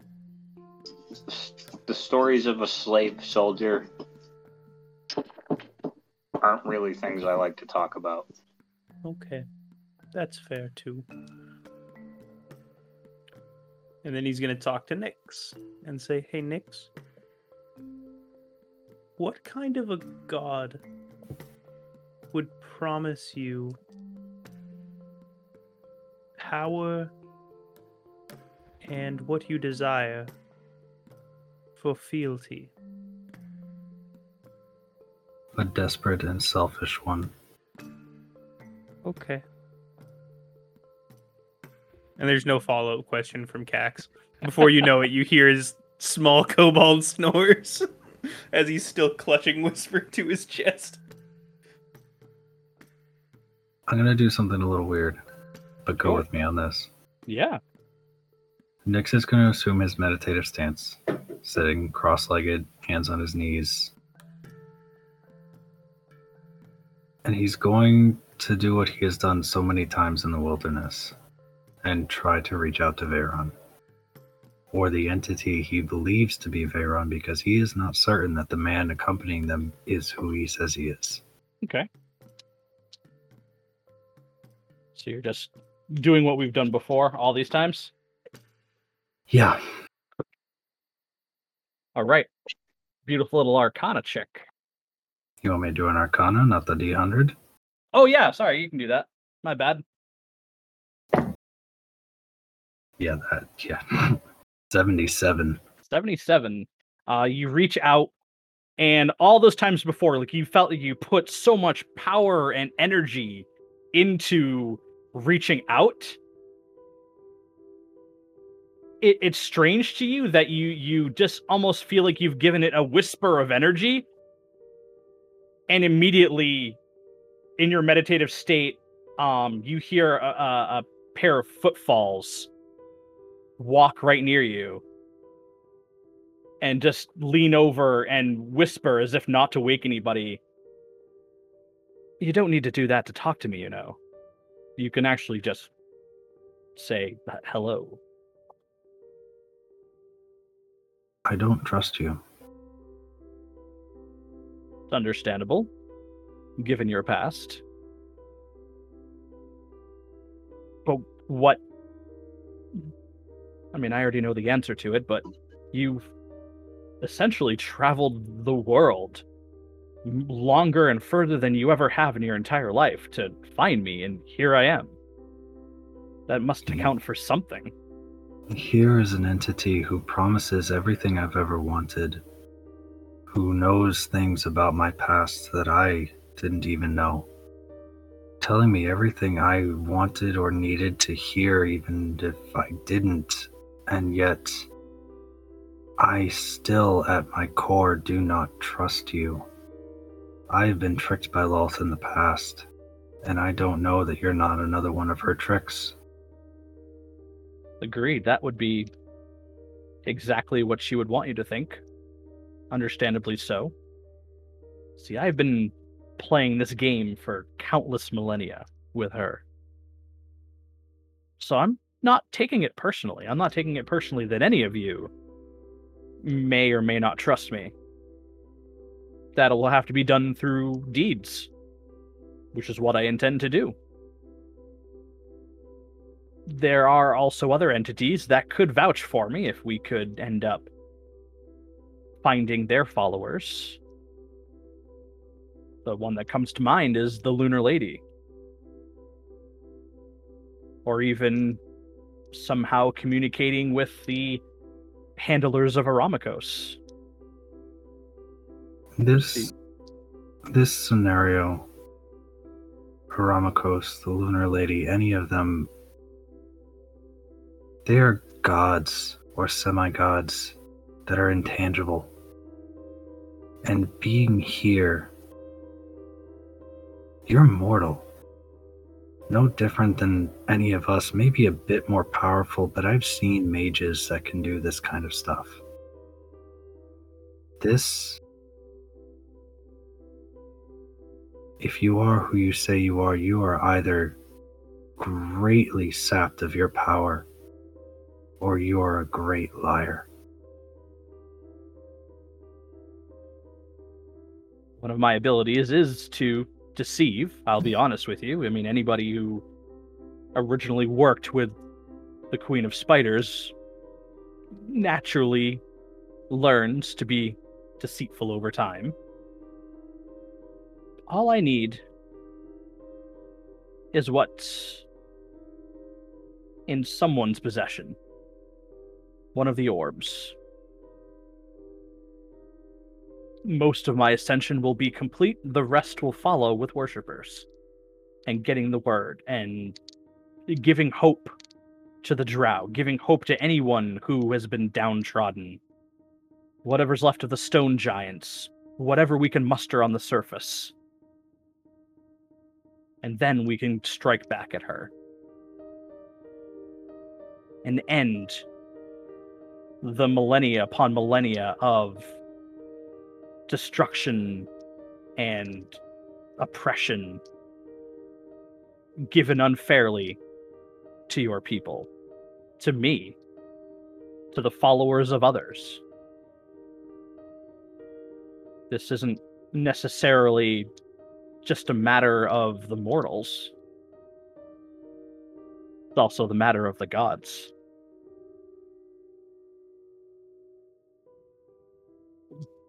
But you see, we are all in this together. If she somehow unifies all the houses, they could wipe out the entire surface. Then, what god would be powerful enough to fight her back? None of them. We have three myself, the Lunar Lady, and Aramikos. That's it. The rest think that she's just down here doing her thing, and that it won't get anywhere. Sehenin Mubo reached out for me, but unfortunately they all fell in the position that you find yourself in. Doubt that what we're doing is actually true. But like I said, it's deeds most yes. of my followers don't bear witness to this form. Usually it's just a visage or an image in their sleep. So it's understandable seeing a flesh and bone creature currently is unnerving, worthy of scrutiny. That will come with time. I don't necessarily am asking you to fully trust me. But listen. Whether or not you want to believe it, I have your best interests in mind.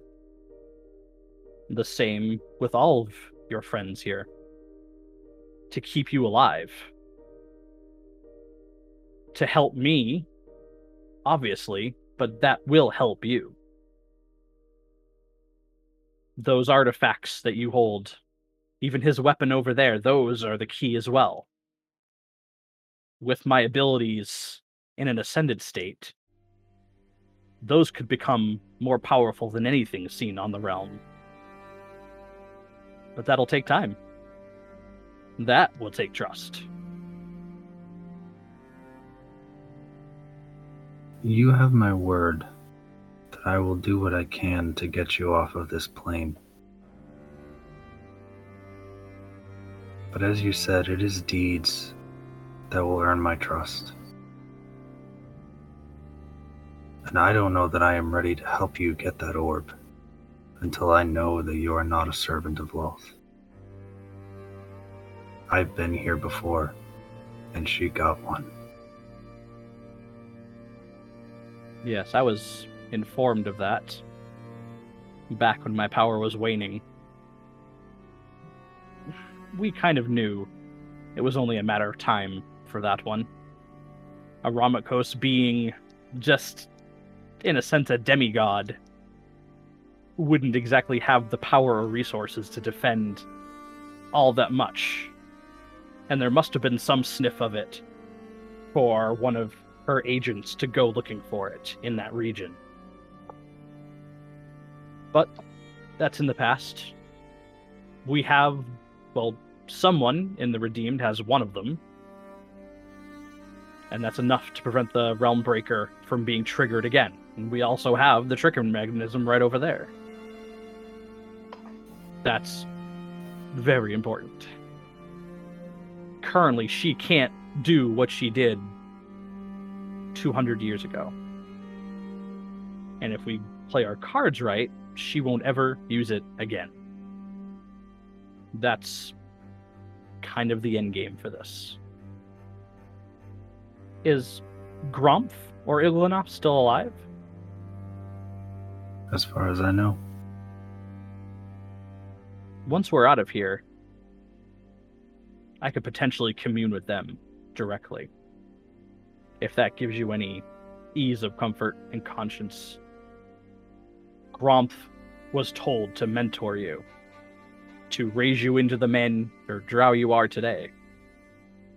So, hopefully, me getting together with him gives you, would give you some sort of comfort.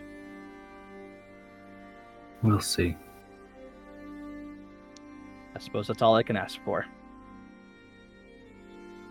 Anyway, sorry to have drawled on for so long. You should probably get a little bit of rest. And Veyron begins to walk away and do his little, like, peek above the area. When I reached out to him, the nature of the connection was it the same as it was before? It was so before how you would like kind of you know we we talked about like a static effect when you when you went to do that. It was like when you went to do that, it immediately essentially connected you to him in like HD 4K resolution. It was What I crystal mean- clear. You yeah What I mean is because of my origins, because of the nature of my power, do I know that he is that the, the person standing in front of me is the same entity I tried to connect to when I was on the surface? you're pretty certain because you've you've honed it at this point. I can't say for sure. That's for Nyx to decide. But you've done all the same things you've done in the past, like all the different ways of doing it. You you've essentially taken your like aura of sorts and projected it out to reach him, and you've done everything the same way. And and this is the first time immediately it, it just connected like that because of the situation in the past with him being on a different plane and him being weak. But you did nothing different this time than you had done in the past to try to connect with him. Okay. All right. Anybody else doing anything, or are we snoozing? They were good. Uh, Thrim, how are you facing? Are you facing away from Nyx while you're resting? Yeah, it would be. Okay. But like I said, I was listening. Like, I'm in one of those sleeps. I don't know quite how to describe it. It's like when you were a kid and you saw a scary movie where you slept and anything, any noise would have woken you up. Mm-hmm. Actually, Matt, you and I know this one very well. When you have a newborn, Yes. you sleep, but you're Yep. not fully asleep because That's you're just waiting for that trigger sound. Yep. That's So what That's I have literally heard this sleep. comment? Would- Would this have woken me up? Uh, what's your passive perception? Uh, passive is 10 plus perception, right? Mhm. Yep. 14.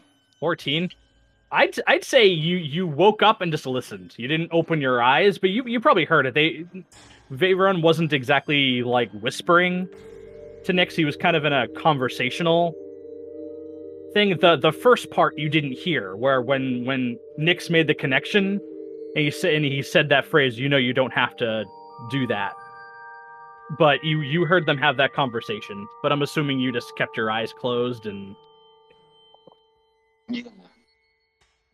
Um. Once I see, well, I wouldn't see. Once I he- like hear him walk away. Why am I blanking on his name? Aaron? No, it's not Key. It's the other one. Cax. Cax. it's the Caxy boy Cax Cax I'm just gonna once I hear him walk away, I'm gonna like roll over, not open my eyes, and just like on the ground. Would I know the name of the bow? Um, I don't think I've ever mentioned it. i don't think you've ever said it yeah But I do know what it does because I've seen it and it's been described to me. So I'm Mhm. just gonna write quickly write Cax's bow in Elvish and then wipe it away in the sand. okay so you're like sleep like etching or Well, I I'd roll over and I'd like open my eyes and make eye contact with Nyx and then do it. Uh, I'm gonna use prestidigitation to write a message in the sand because it can do that. That, that very simply says that it won't work for me. I'm gonna leave it at that, but in meta, that bow would require an hour of attunement for me to even try to use its abilities. Oh. M- Meta Thrim knows that. Thrim also knows what it can do. And Cax has been asking some weird questions. So it's kind of uh pull Cax aside and use his bow with Cax. Yeah, I don't think Nyx would have understood what you were trying to get at. Okay. because Nyx wasn't asked any weird questions. And it's not out of the ordinary for the childlike Cax to use his magical bow to ask weird questions. so do you fade fade back to sleep Yep, that'll be it. All right. So as you finally close your eyes and your brain clears of thoughts and you feel like yourself kind of forming some sort of dream, uh you feel a poke at your boot. I'll open my eyes and glance down. You see a man sitting there like this, cross cross-legged. Don't think I've forgotten about you. Uh, I was waiting for this. What do you mean? Well, everybody else had had a conversation with you, so I figured it was my turn next. Well, it's not very fair of me to, you know, single one of you out. Like the the poor cat that has four separate toys and only plays with one. Just musing. I've been listening in on this little conversation.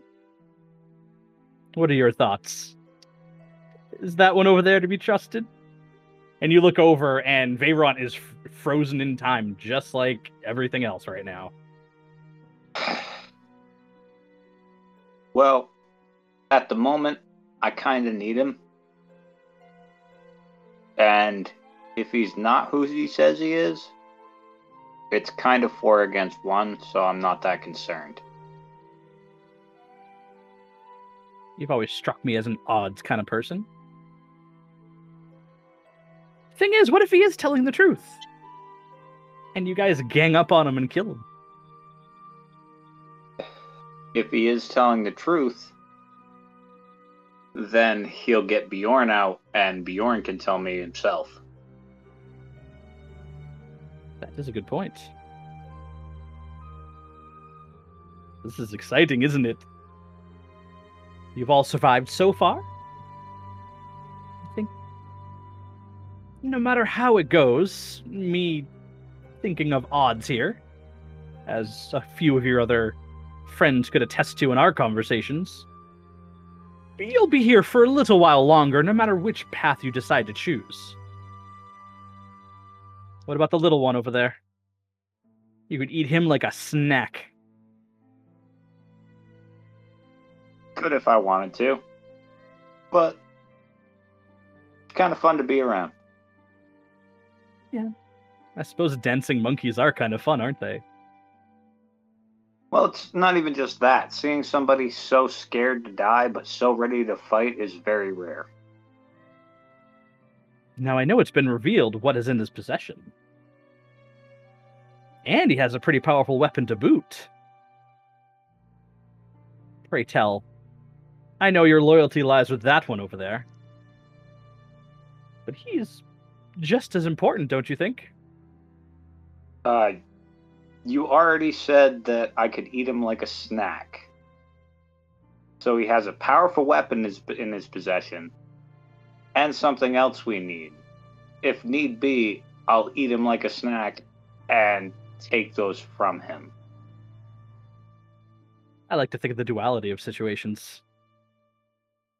I know he that one over there, the god, is pretty confident in getting him back. What happens after?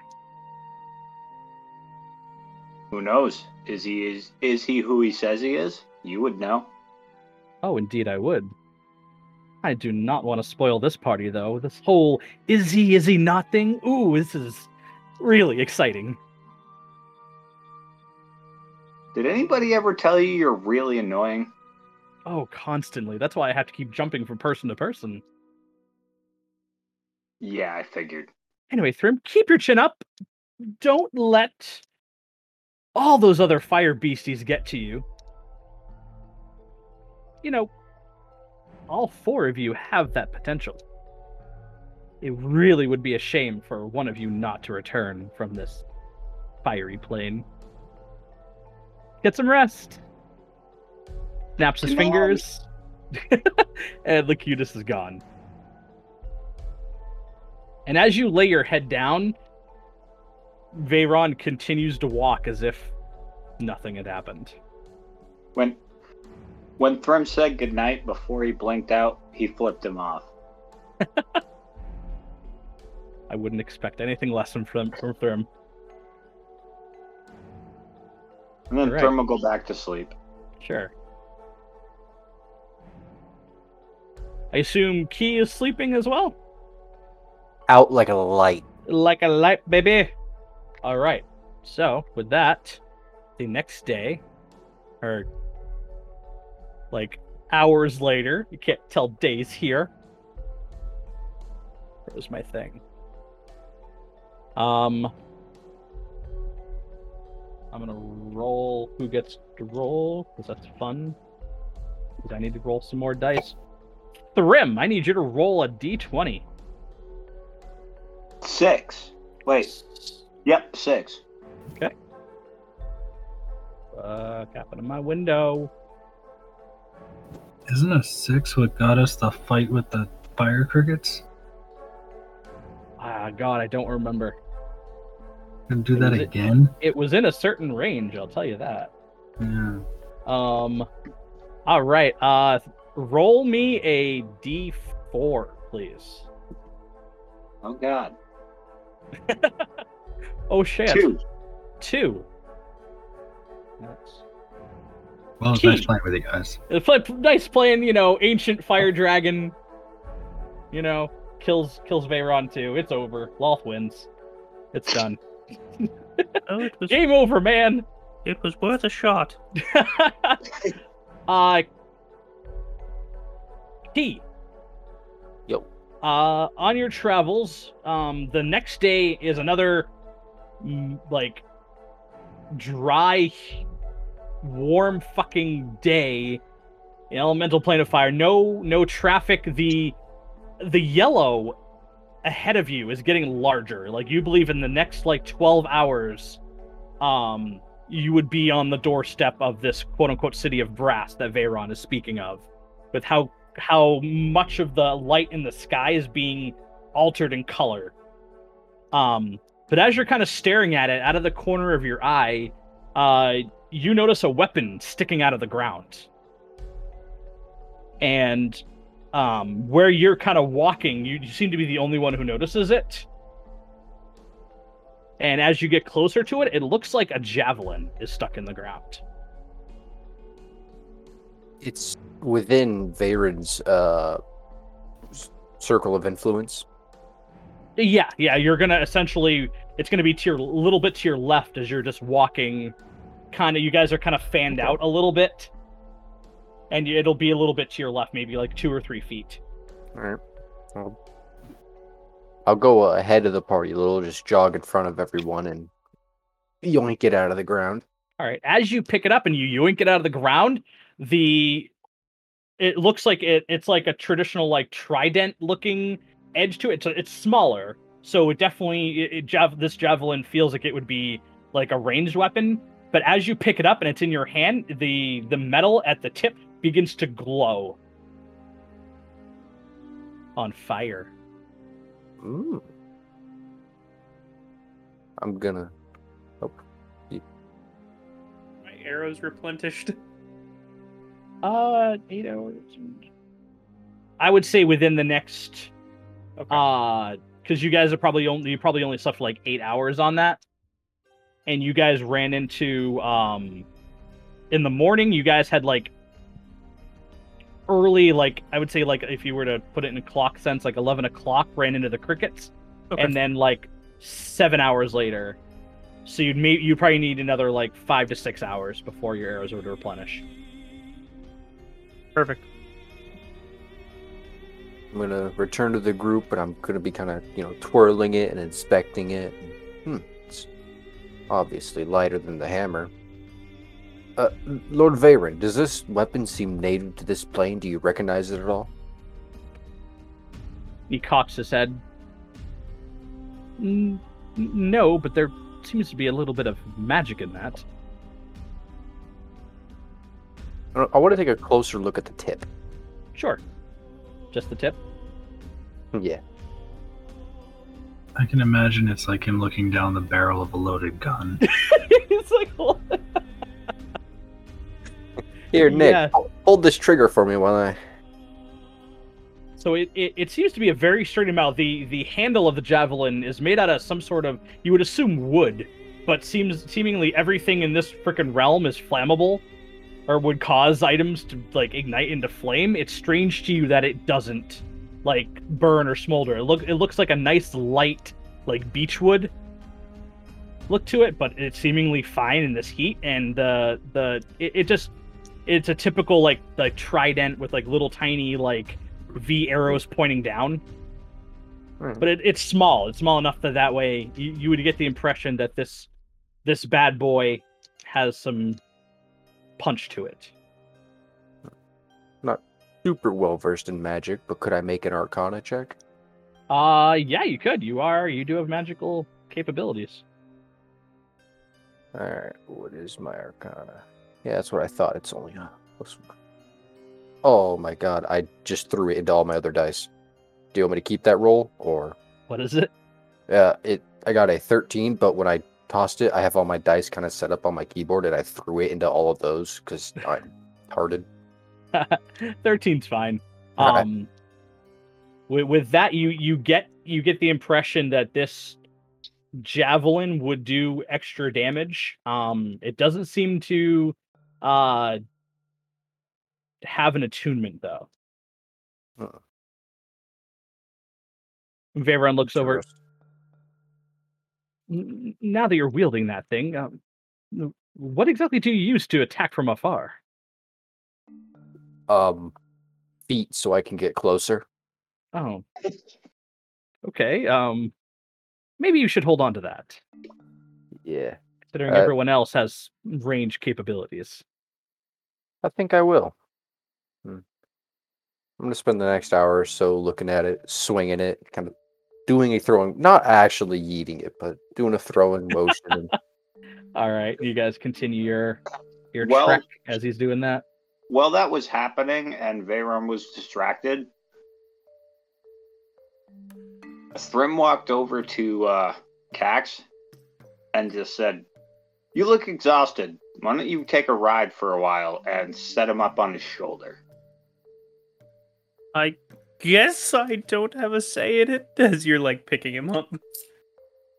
And then he's just going to whisper to him very quietly right in his ear. I need to talk to Nyx and I don't want anybody else to hear. Why, why don't you put Nyx on your shoulder and whisper in his ear? That would be suspicious. I It's a suppose mental image. you have the ability to talk to other people without being heard. My my bow does, but not really me. Oh, I, I understand now. All right, what what do we want to talk about?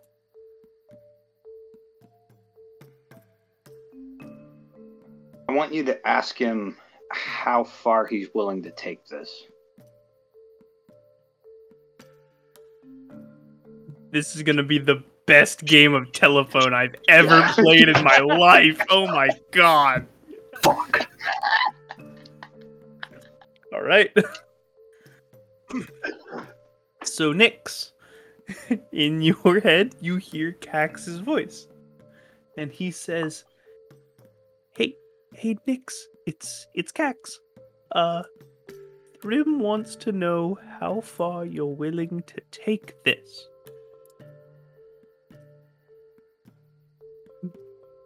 Really have to decide how Nyx is going to interpret that.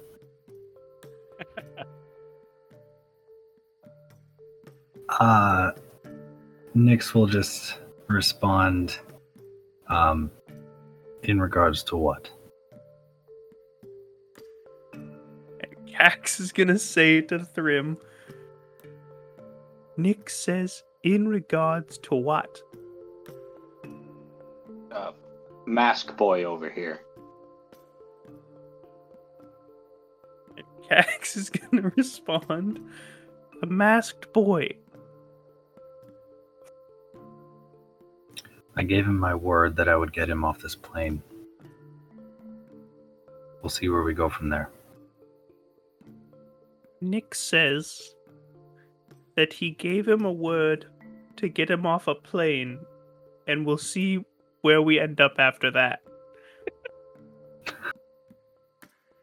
I hope it's not like a different plane other than where we were from, but it might be. I'm just gonna think for a minute and say he did promise to get Bjorn out of whatever wherever Bjorn's in. So I think we should make that a priority. If we can force him to do that first, that'll prove something. Because I heard your conversation. Fuck. That's a long message. There's a lot of I things for know. Cax to screw up there. All right. so, Cax is gonna relay. He said something about be be Bj- Bjorn and and getting him out. And it needs to be a priority. Man, you guys got to get these bows.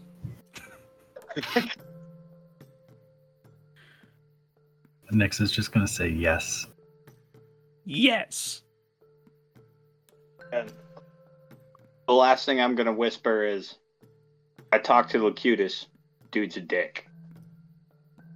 Thrim wants you to know about Locutus's being a dick, or Locutus's dick, or one of the two. Is either of them looking at Nyx? Um, I, I'm s- I'm like not like visibly staring at him. I'm like staring ahead and then like glancing over every once in a while to try and not be conspicuous. But like, Yeah. Cax has zero perception of being conspicuous and is looking at Nyx. I'm not sure about Thrim. but Cax. Eh, Nyx isn't going to say anything, but because Cax is deadpan staring at Nyx, he's going to notice that Nyx's kind of, uh, upon hearing the name Locutus, immediately just kind of straightens up and his walking becomes more stiff. It, I Yeah. don't think. I don't think Nyx likes Locutus's dicks. Great. Now Uh, the super god has multiple penises. Wonderful. just just might. tell him we'll talk later. We'll, Nyx, we'll, we'll talk to you later. The view from up here is amazing. There's a lot more lava than you could imagine about 20 feet over. Nyx isn't going to answer that. Thrim, if we I'm could gonna sell lava, do you realize how much money we could make here? Who are you saying that to? To Thrim. I meant to say to Thrim. What how would you sell lava? What would you keep it in?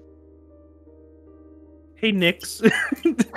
Cax is gonna use the bow to talk to Nyx. Hey, Nyx, what could you keep lava in? So I'm a little distracted by Matthew making intelligence rolls. I didn't make any intelligence rolls. Uh, okay, yeah, Hold Veyron, intelligence roll. Oh, that was forever ago. Yeah, that was an accident a while ago. Yeah, that was an accident during combat. I clicked on the intellect thing like this when I went to go move the page. Hmm. I'm sorry, what was being said? Nyx, what what could you what could you keep lava in, like to store it? Your mouth. Thrim, Nick says you could store lava in your mouth. So maybe if we had a big enough mouth, we could sell lava in mouthfuls. In that case, we'd have to talk to uh, Veyron because Attila has a huge mouth. He does. Of course, I don't think he could live outside of the fire plane. Oh. And as you say that, you hear beside like coming up after the conversation with Key. Oh no, I've I've entertained that idea. He would be an invaluable ally, but I fear taking him out of the lava plane would not bode well for his health. Do you think we could sell lava out of his mouth though?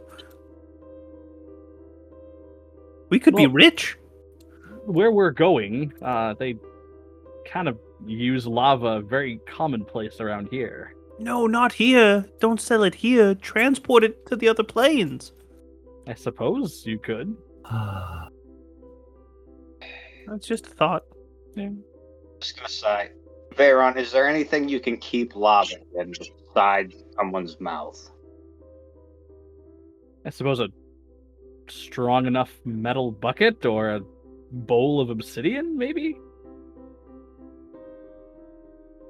There you Yeah. go, Cax.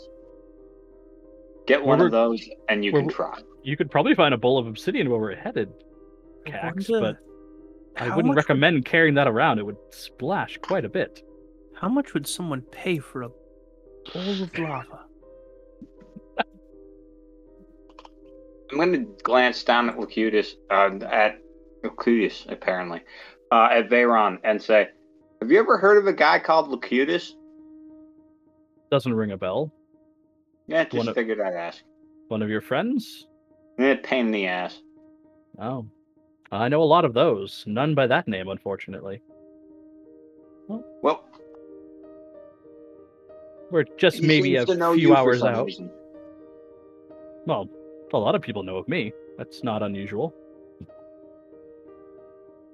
Well, I just figured, like, you would want to know that someone else seems to know who you are, and, you know, just a friendly telling you some other dude seems to know who you are type deal. Okay, well, I appreciate the heads up. If we come across this Locutus, I'll uh, be a little bit more wary. So you guys are moseying on. I'll take that Cax as really a yes. doesn't have a say in the matter. He's he's kind of riding on a shoulder. All right, so another. So that whole thing, you know, you, that was about midday that you found that. Um, at some point, Cax, you feel like your quiver got a little heavier. So you got your replenishment of things back, and and just as everyone's stomachs are beginning to rumble for like dinner esque, uh, Veyron points ahead, and d- now down this embankment, um, that that seems to go on for a mile and a half. Um, this amazingly impressive view is shown. The the the the yellow in the sky now gives way to a, a settlement of sorts. Um, ahead of you is a massive wall of a bronze colored material that looks like it reaches up a hundred feet high. Uh, above it, and from your angle, you can see it kind of goes around in like an oval shape all around this city. And above it, it seems like there's like a blue shimmer, a shimmery bubble that goes over the top. Um, inside, you can kind of see are these like tall spires of corkscrewed, like almost like wizard towers of sorts, but they have like this interesting distinction of having like a bubbly top to them that kind of end in a point. Um, and the towers themselves are kind of distorted because of the blue energy that kind of makes it like wobble a bit and shimmer.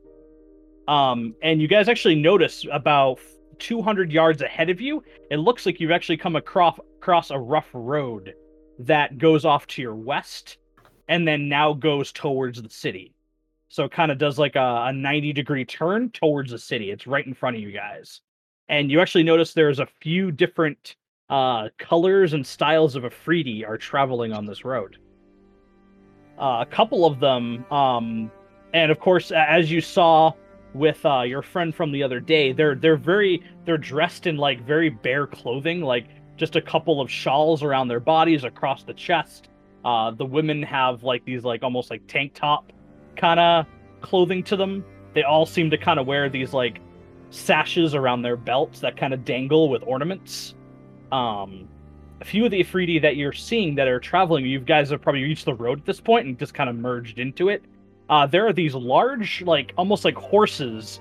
They're bipedal creatures, um, kind of like uh, reptile in a sense, with scales. They have these little tiny like T-Rex forearms and these massive giant heads and the the backs kind of smooth out. It looks like there's almost like a turtle shell on the back, and it looks like the efreeti are using these as like pack mules. They're using these to carry these giant bags, or in, a few sta- a few instances, you're noticing giant crates are tied to the back of these creatures. And every single one of these efreeti that you are coming across, either they're coming or going, they glance up at you and they just look bored as hell. They they aren't giving you a second glance. Like this is all pretty commonplace to them. You get the impression. Um, you guys seem to be uh, I don't want to say funneled, but the road will go into a gate at the bottom of this massive bronze wall. Or, I'm sorry, like I would say copper, copper color, bronze and copper, definitely two different colors. Uh, it looks like there are like a group of ten efreeti at the gate with weapons and occasionally they'll stop the occasional uh, creature that you're seeing and ask to see like the insides. It looks like they're just doing like common, like they're not doing every single one, but they're they're doing them occasionally. And you guys are are now kind of in a line to get in to go into the city. Um, you're noticing the blue shimmer goes over the gate too. Like you almost people are walking into the blue shimmer to go into the city. Um, so as time's going on, you're slowly getting to the front of this line as most of the people in front of you are traders with these creatures and are be some of them are being checked, some of them are waving hi to the guards and being passed on. And you guys have maybe 20 seconds until uh, you guys are going to be up with the guards. Seems like we've got about that long until Ethan falls asleep too.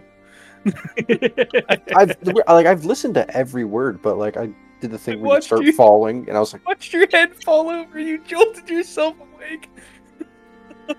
One of these times, we were just going to see him go forward and hear a clunk. "That's the plan." Sorry, I had to, man. Nah, it's fine. I'm the idiot who didn't get enough sleep. Hey, uh, uh, Fa- Faerun, it, are we gonna? Is, is it? Are we gonna have problems trying to get into the city? Do you, do you have anything illegal on you? I don't know what's legal here. No, I'm pretty sure nothing's illegal here, but they may be What- looking what for something. What kind of a question is that? You've never heard of the city of brass? I'm not from here. Well, well, neither am I, but I know about it. You also know a lot of things. You're a god. From what I know, and he says it like out loud, the city of brass is a, a hub of sorts. Hmm. They specialize in a, a rather large bazaar, almost the size of the city. Hmm. And pretty much anything in the realms that you could look for and other planes of existence could be found here if you took long enough. That's what I'm kind of hoping on in order to reach the Grand Sultan. Out of curiosity, could you maybe find a blacksmith or a seamstress to try and attach tiefling skin to armor? A little gristly, but I don't see why not. Interesting. Because people haven't seemed to like it the places I've been. Are the other two doing anything before you get to the line? You guys got about 10 seconds. I'm still walking around holding my trident, kind of, or javelin, kind of using it as a walking stick now. Okay. Just getting used to the feel of it. I want to know this thing inside and out. As you get up to the, the front of the gate, uh one of the one of the ones that you see, he has like uh like essentially like a turban on his head, and he has like a glowing gem right in the in the center of it. And he looks at each of you, and, every, and as he looks at you guys, like the gem like lights up a little bit. And when you're, uh, everyone, roll me a perception check. 17. Um, 13. Or 19. uh, Nyx and Cax, you notice whenever they it seemed to look at a magic item, the gem like lights up. And he he just kind of looks at all of you and he's looking at different parts of your body and you're seeing you two are seeing the, the light up, but they just flag you in. They don't seem to be stopping you at all. They just seem to be examining what you guys have. Great. Uh, what are the odds that we get robbed here? Oh, I wouldn't trust anyone you find in here, to be honest with you. Definitely keep all of your items very close to you. Thrim, I'm staying on your shoulder. So now that we're here, and, and as you guys go in, you're almost like elbow to elbow with people. Um, out in front of you. Um, I'm sorry. As you guys go through that blue uh barrier, uh, you guys are actually greeted with like like 80 degree temperatures. Like it's it's not humid. It's uh, it's considerably like more air conditioned than the rest. Uh, you guys get the impression it's probably because of the barrier. Um, you guys breathe a little bit lighter here, and uh, even Veyron like seems to kind of appreciate the climate inside. As you look down, um, right right down the center of the street, and it almost looks like it goes on until you can't see anymore. On both sides of the street, uh, essentially, it's this large, like titanically big bazaar and there are, are stands and people cooking food and you can hear a blacksmith's hammers going people hawking their goods um, you're also seeing a lot of different races here you're actually seeing a few humans you're seeing mostly efreeti. Um, there are actually a couple of the Azers that you had fought uh, out in the open uh, lava ocean seem to be selling product as well um, and a few you really can't recognize uh, key, you actually notice a few of the people that very openly have uh, aasimar features to them. Some of them just have wings, just chilling out. Veyron leans over and beckons you guys over to have like a little tiny huddle. Listen, because of the power I drew off of you, call me a little paranoid, skeptical of the people here, but I might need to lay low for a bit. I'll let you know that the plan is to speak with the Grand Sultan. In order to do so, I need to find a gift. You can't just walk in there without a gift, or they could literally cut your head off. Out of curiosity, I'm gonna reach into the bag of holding and pull out a mantis egg. It is still whole. this is something they should have on this plane. we could offer that. I'm thinking something more golden and sparkly. But that could be part of it too. That is rather exotic. We we we could bedazzle it. What do you, what exactly do you mean? Like put I'm gonna pull out the platinum ring. on it. Would the platinum ring fit around it? Uh no, I'd say the uh the the egg is probably the size of like a football. So the platinum it ring would- would It wouldn't fit around it to the middle, but would like sit on it top would of sit it. on top of it, yeah. So I'm gonna take the platinum ring and set it on top of it. We're making a Fabergé egg.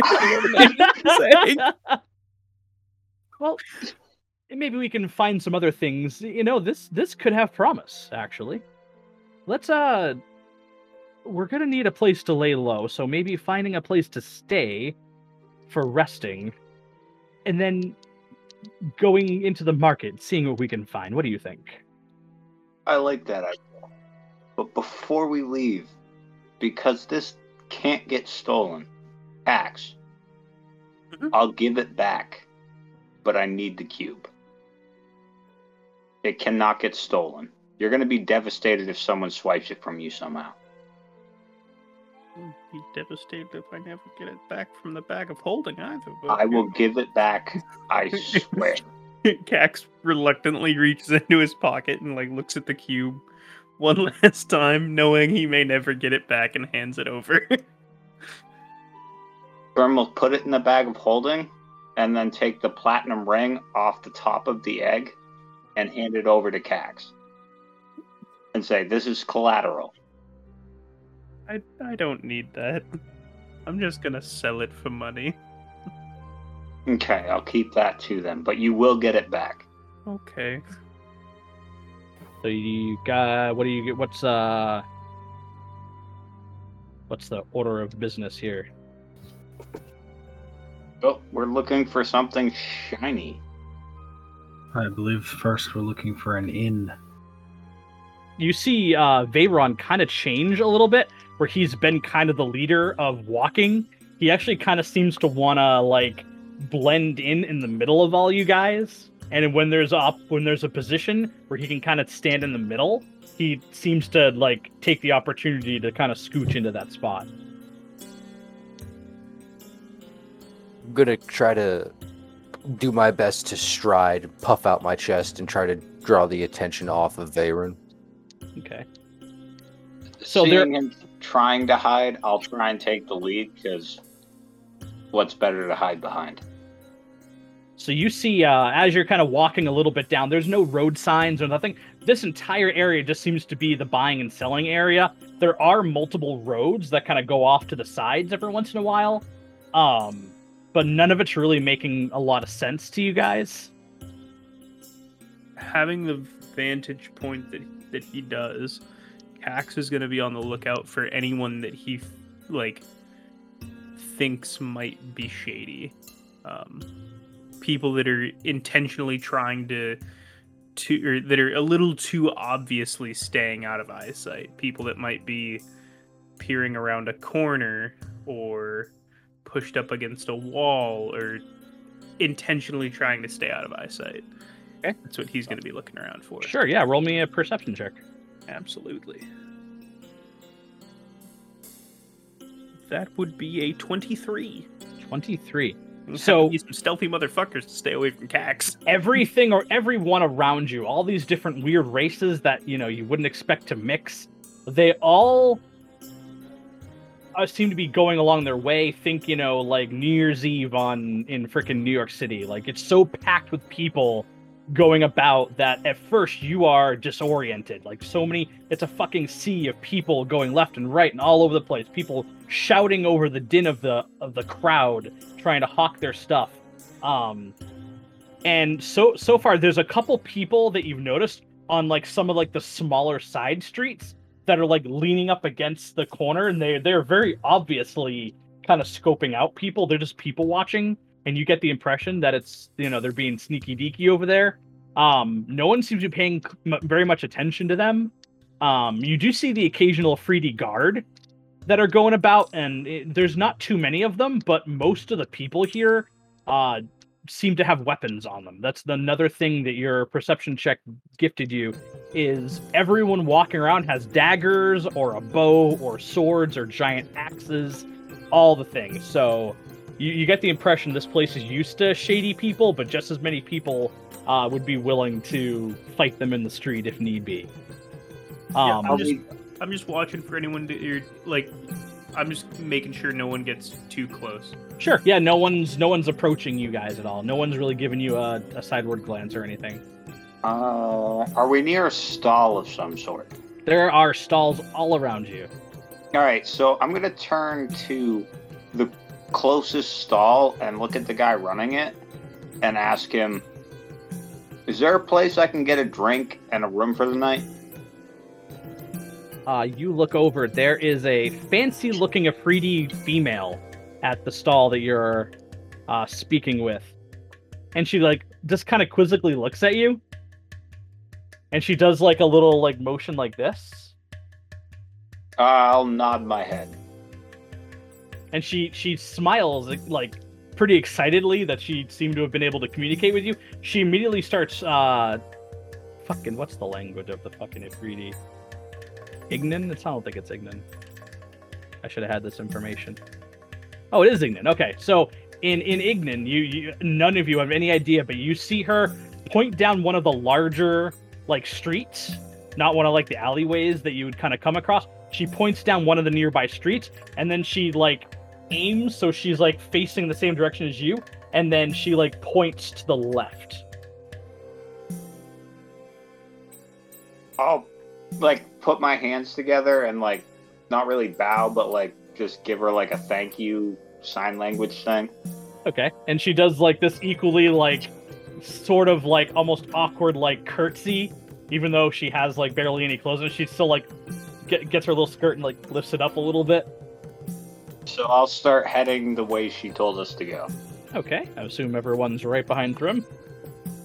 So as you go, um, there are a lot of a lot more stalls down this road. Not as many as the main street. You're assuming that's the main street with how crazy it is, and there's not nearly as many people walking up and down this road.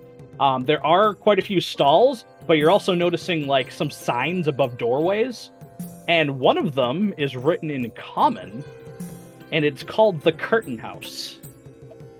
Just gonna say, this look good to you guys? Any place with the bed's better than a concave hole in the ground. You came out of a hole in the ground. Yes, but I had a coffin. Did you though? Yes, it was filled with fungus, but it was a coffin. Fair enough. So I'll start walking inside that place. Okay.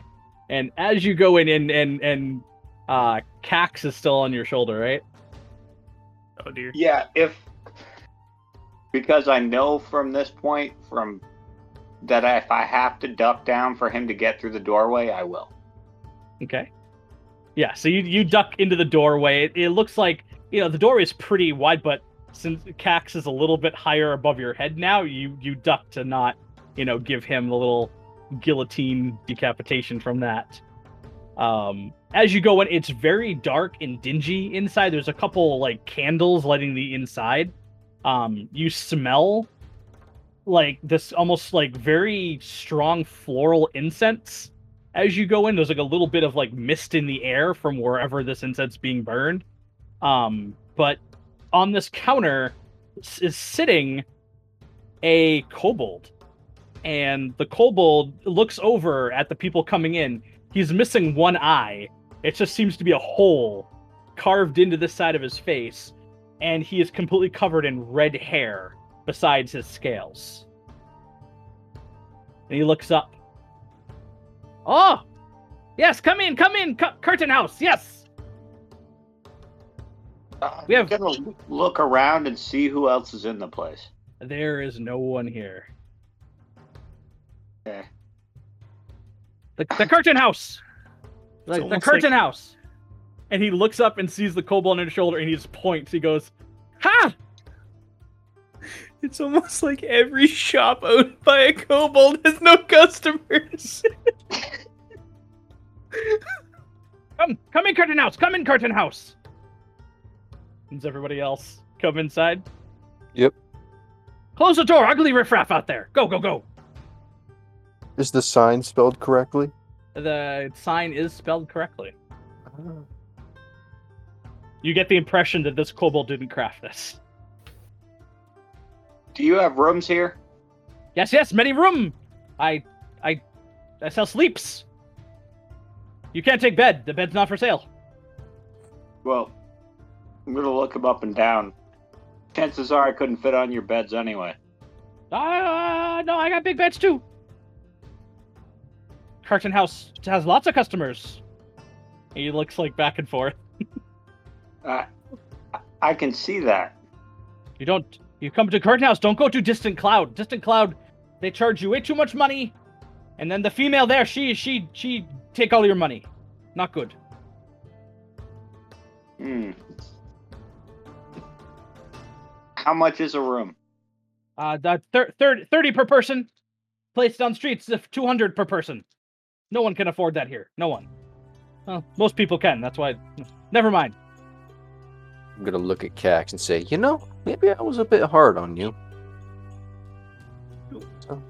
You you were you were hard up for me? What? You what? What's your name?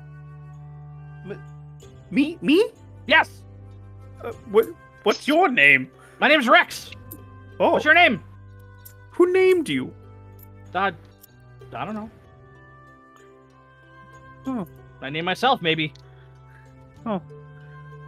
That's interesting. What, what, what are you doing here? Never seen one of you here before. You Wait, what's your name? I told you. I told you my name. you're one of you're one of me. We we are one in the we, we're the same. I'm the only one here. You came next. Oh. I What's your feel name? like I feel like as a person I'm losing brain cells partaking in this conversation. All right. My, my my name's Kevin. Ke- Kevin. Yeah? That's. That sounds like human name. That's awful. Yeah. You should re- you should rename yourself. You should name yourself Pex. Pex. Yeah, Pex sounds good. That's a good kobold name. It's close to Rex. Yeah, it's close Rex. See, I know what I'm talking about. I'll go by Pex. Is this, is your master? This the one you serve? No, this is this is my friend. Oh, big friend. He probably Very. keep, keep probably keeps you safe, cuddles you like baby. Yes. Uh, not normally. Oh, okay. Can he carry me like a baby too? Do you want to has be like a baby? He, He, like he like he waddles up to you and like holds his arms up to you. his other shoulder is a bad shoulder. It- it- this is his only good shoulder. well, you you get off. Let me try. Okay, let me have a good shoulder. I'll grab Kevin Hex and move him over to my my bad shoulder. And when I place him down, I'll like pretend to like stoop a little bit so it looks like it's the bad shoulder, but I'm still okay. And then I'll lift him up and put him on the good shoulder. But he sits down. He goes, "Oh, I am big kobold now. It's really dirty up here. Uh, Shit. No wonder people no come to Curtain House. Anyway, 20 gold, everyone. Thank you very much. Can you put me down now? I'm a little afraid. Uh, put him down. Oh, thank you. Good man. So who who who's your master? He's talking Ma- to he's talking to Kevin. Oh, I'm sorry. I forgot that I went by Kevin now. uh, we we don't really have a, have a, a, a master. We we we go together like like friends. Wow. So you got out too, huh? Yes. Wow. I'm happy for you. Happened to me a while ago. I ended up here. Now I have my my place. There used to be ra- there used to be these giant rats as big as me in here, and then I I came in with a broom and I just kept hitting them and hitting them, and, and eventually like they stopped moving, and then and then I ate them, and then uh, I, I just took this place. I I hope one day to own a store too, as nice as this establishment. Uh, if you work really really hard, like Rex, you get place. You may have to kill some rats though. Well, They- I I- I do want you to know. Normally, it's a hundred gold for a shoulder ride. Oh, I gave you discount. Because I like you, I'll only charge you fifty. Wait, Or on. we can just stay here for free. No, that don't that, that no good. That no good. I give you tips. I give you tips to survive in city. How about that? You still pay pay pay 20 gold per person. Hmm. In that case, we pay 50 gold for everyone and we call it even. Really? Really? Okay. All right, come over. I need to sign ledger. You need to all sign your names down too, please. It goes in my scrapbook of all the people who have who have sit here. And he points over to like this piece of paper on the table, and there's like four names. I'll Hey, walk over. Hey Rex, how long have you been here? Uh, I'm started to gr- my my red hair started turning gray. and I'm gonna write it in Jotun, so I'm using runes, but I'm gonna spell out Reginald for no reason. As you're writing it in in Jotun and you're essentially signing runes to it, his eyes glow, he'd like grow. He's just like, whoa. Can you sign their names like that too, please? Sure. So I'll write down Pex, and then,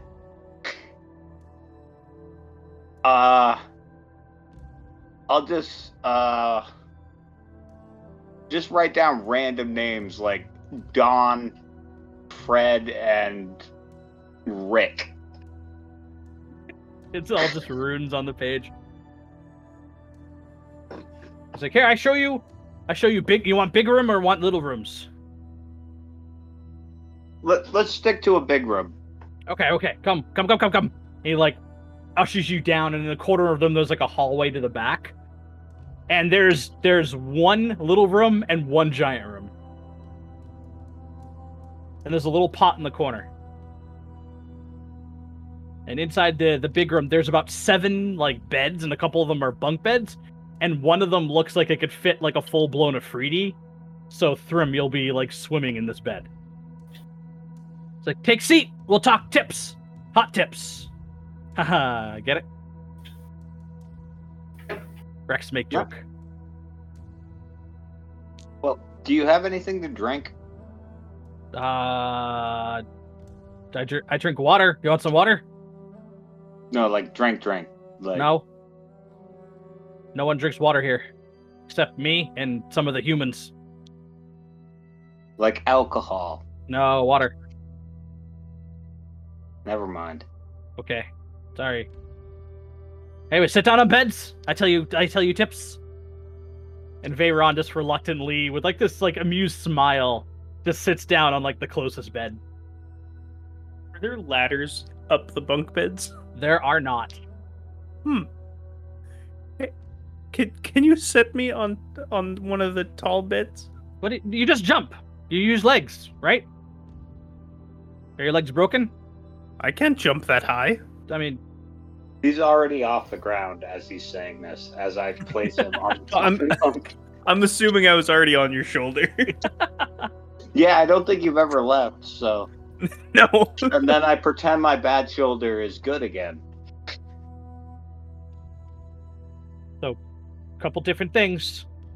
This is the city of brass. He looks at all of you to like grasp that. Got it? Tip number one. This is called the city of brass. Understand? Yeah. Number two, this is the curtain house. Best place in the city. There's like a thousand other places to stay, but you chose this. Best one ever. Yes? Yes? Maybe. Okay, I'll take it. Number three, do you guys have a writ? What? A writ with your name on it? You didn't. You didn't v- visit the Merchants Guild? We signed our names downstairs. That's No, our no, no, no. Sign name Merchants Guild. Magic piece of paper. What's it do? Well, you guys aren't from City of Brass. No. Oh, okay. Um, th- this one of they have all sorts of weird laws here. If you try to go down and trade down there, uh, they they have every right to kill you if you don't have a writ. They take that very seriously here. If the if the city doesn't get a cut of the profits, uh, they they they shut you down uh, uh, permanently. that is a good tip. That's hot. That's a good tip. I told you, good tip. Rex, give a good tip. So you go. You pay. You usually pay money, or you can do deed to to to get writ, and then they like do some weird magic thing, and then they give you the piece of paper with magic on it, and then you go and you can trade, and they won't kill you or cut off your hands or your feet or your tail but some of you look like you have your tails cut off already, so I feel bad for you. Just gonna like mutter, but like not quietly. Fucking chores in Elvish. What did the big one say? Kevin? I I don't know. I thought I I I, I thought you might know. Oh, I thought he sneezed. Maybe he sneezed? Maybe. Does he getting sick? I don't want sick people in the curtain house. No, I'm just not used to this climate. Oh, okay. Yeah, it's kind of. I'm I'm kind of at home here though. You guys look like you're sweating though. It's a little warm. And Veyron, like, just watching this whole thing go down. So we need to get a writ in order to trade. That's what I said. Yep. Yep. Yep. I don't suppose you'll do the trading for us, will you? What do you want? Water? Do you want? What do you want? And he like winces at that and looks at everyone. We will need to do this ourselves, I'm afraid. This is why we don't settle. Anyway. So the Merchants Guild, are they do they close? Are they open now? And he Rex just nods like violently, yes. Alright, well. Unless you guys need to rest, I suppose maybe we should figure out what we need to do in order to trade here. I'll I'm thinking of staying here to scout. What do you guys think? How long has it been since our last rest? Uh, like just nine or ten hours. Hasn't been too too long. Just go get the fucking bread. Where do we have to go? Uh, Big Merchants Guild, biggest building in city. Right. Where do we have to go? You gotta go to the main street. You know all the people and, uh, and the scary giant people and the fire breathing people and the people with the wings and the people with hooves and the people with uh you know legs. Yeah, people. Yeah, and you just keep going down the main road and there's the biggest building right at the end of the road. It's like a thousand miles. Right. How long does it take to get there? Uh, the thousand hours. I haven't been there in forever. I'm assuming. Okay. Look, I'll go down there. Does anybody want to come with me? Yes, This guy hurts my head. yes. Uh, you all need to be signing papers there. You can't. If you all want to trade, trade. Well, that works for me. our friend here won't trade because he's very tired. He doesn't look like much of a trader. No offense. None, none taken. And he like smirks, like he's just enjoying this awkward conversation. Anybody that wants to trade can come with me. Anybody that doesn't can stay behind. Split the party. Yeah, yeah. Do it. Except for you, Kevin. I mean, Pex. Sorry. You're coming with me. And I'm going to scoop him off the bunk bed and put him back on my shoulder. Absolutely. Do not leave me here. I want to trade. Yes. Wait, no. I'll, I'll share my water with you. You want to stay? We could talk. I need to trade. I need. I need things. I. Are I sure? I, mean, I want to look at your tail. Hundred percent. No, I have to buy Do you things. still, do you still have your whole tail? Nope, I have to buy things. Is your whole tail there? He's our expert trader. Uh oh. Yeah. They're smart to have you. Well, there's something. All right. You have your whole tail, right? Yes. And he like grabs his own tail. You can tell there's like tip, some of it has been like chopped off somehow. All right, that's that's pretty cool. That's all I wanted to know. Thank you. And he like mm-hmm. awkwardly just leaves the room. Please never leave me alone with that thing. I mean, it's cheap, but do we want to stay here? On the on the other hand, who's going to look for anybody here? I think he's kind of fun. I think he makes me look like as smart as Nyx. Yeah, you're an alpha male now. Way to go. I don't like this feeling. Does Nyx look look as pained as Robin looks? Okay. Nyx has been standing by the door watching this entire interaction. He never sat down. He just kind of watched this whole thing unfold. Just resisting the psychic damage. Pretty much. Dix, are we staying here? We're leaving. Unless you mean, are we bunking here? Yes, we should bunk here. It's under the radar. No one will think to look here. But we need to head to the Traders Guild as soon as possible. All right. so we are sticking with this dressing up of the egg idea. We'll see what we come across in the bazaar.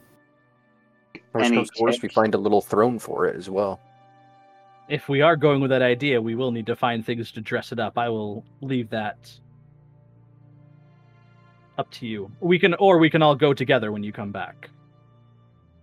Well, he said everybody needed to be on the writ to trade. That's true. Or I could stay behind. Maybe they'll give this will give me an opportunity to figure out what we can use to dress it up with. X, you can whisper communicate with uh Lord Veyron, couldn't you? So he could stay behind or follow us at a distance while uh you know, we say, Hey, how about this? How about this? Because he would know the most about what would be appropriate for the Sultan. Need to I mean- really dress that egg up if we're gonna present that. I mean, it. What what is what is trading? What if we Like, hatched it? Just because just because he's he's there doesn't mean that he's trading. Like he just could be shopping, like window shopping, but there's no windows to stall. Look, I don't, I, I don't know about you, gentlemen, but I get the impression they take these laws very seriously here. I doubt we want to play around with that, to be honest. Yeah, let, let's not throw lives around uh, hoping for a technicality in the rules. Are we better off finding something here to trade in or using this egg? Because I'd rather not get rid of it. We hatch the egg? I feel like a Well, live a live mantis. creature is more imme- it would be a better uh, call than uh egg. Well, I've had it for a little bit and it doesn't seem to want to hatch. Mr. Veyron? Lord Veyron? What do you know about this egg? Can we hatch it? I don't really have that kind of touch, but I feel like if it could have hatched, wouldn't it have done it by now. I say we just find something to give to the Sultan. Like that. That seems like the best bet. Well, that was the original plan before the egg came up. Yeah, Something. let's, let's not try to give a Sultan an egg when our heads could come off if it's not an appropriate gift. Well, would it be a better gift to give him something exotic he's never seen or something we just bought? Depends As on how long nice as it the thing you looks- bought is. as long as it looks expensive and looks flashy, I think that would get us in to see him. I don't think tribute gifts are gifts from the heart. Can we dress the egg up cheaper? I would assume so. We have the base right there. We would just need to find the material to gussy it up a little. No matter what, we're buying our way into the palace, just with extra steps.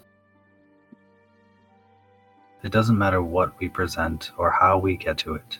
We need to get to the Merchants Guild, get this writ, and then we'll go into the bazaar and see if we can find something to either gussy up your obviously dead egg, or we find something prettier. Yeah, we could let's start- gussy up. We could gussy up Kevin, for all I care. I Please want don't off give of me this- to a Sultan. I want off of this plane. Let's start with just getting the writ. Yeah. Fucking writs, dude. I don't want to be given away to a Sultan. If I run into Clancy again, I will not hesitate to kill him. Tell me about it. I think he's fun. I like the little ball of energy. Then you play with him. I could Wait. do that. Who's Clancy? Thrim and I have been here before, having to do chores to get a writ, just to have permission to do what we need to do. And the last time we ran into a necromancer named Clancy. Something tells me tearing out the door frame of this place would not be a good idea. I, I'm still gonna want to do it though. I wouldn't suggest it. Not when we're surrounded by creatures who have Yeah. evolved or been designed to kill. Just go get the fucking writ and get get the fuck out of here. All right, let's go. And I turn and I head towards the door. You guys all follow suit. I was standing right next to the door. So, yeah. Cool. I don't have a choice. I'm on Thrim's shoulder. Yeah. I'll take fall damage if I decide to stay. all right, so you guys Yeah, leave, Remember, you're tanky. You can take the fall. right? Right on my face. The You guys, uh, appropriate ducks on doorways. I'm sure. I'm sure Kevin appreciates that. He said, "Well, hey, we'll talk about tails when you get back, okay?" Yes. And as you walk out the door, hey, did they have tails too? And as I you guys just keep going. I've never asked. I, I yell as I leave. I got four. Whoa! So as you guys uh, walk outside, um, you notice this like six by three column of troops that seem to walk by. All of them are efreeti. All of them are actually donning uh, what looks to be bronze or copper copper armor, with like these vicious looking weapons that are on fire, and they're just marching with one efreeti in front of them to kind of guide them and the the people on the edges of this column are kind of just looking all around. Looks like they're on a patrol. Um, they go by you. They all gl- the ones on your edge glance at you, but they don't even give you a second glance at all, and they just keep walking. And you guys end up walking behind them, and you- you're noticing no one's reacting to them, and it just seems to be another part of this massive trading city is, just like squadrons of freaking efreeti with these huge, intimidating weapons uh, patrolling by in in in groups uh, that large. Um, so, following uh, Rex's directions, you go back to the central street, and way at the end, right, pretty much where where your vision would kind of start fading, you're noticing there's an end to the road. About it had to it has to be like maybe seven miles ahead, but it looks like there's a giant building at the end of this long road. So you guys take the time and time you guys are now in front of this giant building with two large towers on the sides and it looks like it's made out of like a bronze uh, doorway for you to travel inside and from the outside it's too dark from out here to really see what's on the inside Well, I'm gonna keep striding in. We're here to get a writ and get out. Sure. So you guys all travel inside. There is uh like a little desk, and behind it is uh, a human female with glowing red eyes and like fiery hair that kind of like just kind of gives off a little bit of a flame. And she looks over at all of you. Ah, do you wish to trade? We do, but we heard we require a writ. Ah, yes. Uh, please take a seat. And she points over, and there's like chairs of all shapes and sizes in like a line. And you see a couple other people who are there too. She goes, "The next available person will be with you." Well, time to sit back and kick up the feet. I'll bring a second chair designed for much smaller people. That's kind of like a footrest. I'm sorry, DM. Did you just slap us in the DMV? Maybe. What DMV has a human woman with fiery hair and red eyes, dude? I don't know what That DMV sounds like that is. all I the am going to DMVs. that They're all evil. That sounds like every single DMV ever. Dude, I need to go to your guys' DMVs. Is this is this evil fiery red hair and red eyes, or is She, this she didn't look like- evil. She seemed pretty uh pretty pleasant to deal with. What you're saying Oh, is she's this hot. isn't the DMV. She's she's super hot, guys. All right, Cax is hopping off the shoulder. I'm kidding. I mean, you are feeling pretty alpha after seeing that other one. Now's the time, Cax. You got the confidence. Yeah. So after after after a little while, are, I'm assuming you're all sitting, or I'm staying on Thrim's shoulder. okay. after a while, a couple of the other people, the couple of efreetis, it looks like a, a lizard lizard folk. A group of them are sitting together, and they get uh, called by the lady in the front. And about ten minutes later goes by, and she like shouts to you, and like beckons you over. You all go over, and she goes, "That one over there," and she points, and there's a very large efreeti male, and he is much bigger than all the other ones you've seen outside, and he's wearing these like brightly colored, covered, brightly colored. Like robes all over his body, and they swirl into all these multicolored rainbow formations. And the guy looks exhausted, and he just barely looks like he's living and he goes come with me come with me and he just slowly walks like at the speed of like 10 back over takes about a couple minutes and he brings you over to a cubicle essentially and you see a whole bunch of other cubicles in this room and there's a 3d uh, speaking with people inside of them and the large efreeti slams down he has a, a very large stone desk and a little small rectangular stone that's facing away from the desk, and on it it spells out Len, L E N. And he like beckons in front of him, and there are two chairs in front of the desk. Take one. Okay. Is Veyron with us? No. no. No, Okay. I just I just wanted to double check that. I remain standing. I'm gonna like elbow Nyx. What? You're better at talking than me. Fine. Let's all take a seat. Okay. as you guys sit down, like these like wooden chairs, like "Err," they have like this squeaky aspect to them that you can tell they've been around for a while. They feel rickety as hell, like they're about to collapse on you at any moment. And he just leans over his desk and uh, kind of puts his arms up on it. Uh, so you hit her for a writ of trade? Yeah. That's right. You've never been here before, have you? Not once. most people come this is hub of resources. People come from different planes of elemental people come from prime material plane. Usually set up stalls and trade in very large quantities. They make very big profits and city gets a cut of it in the form of small tax.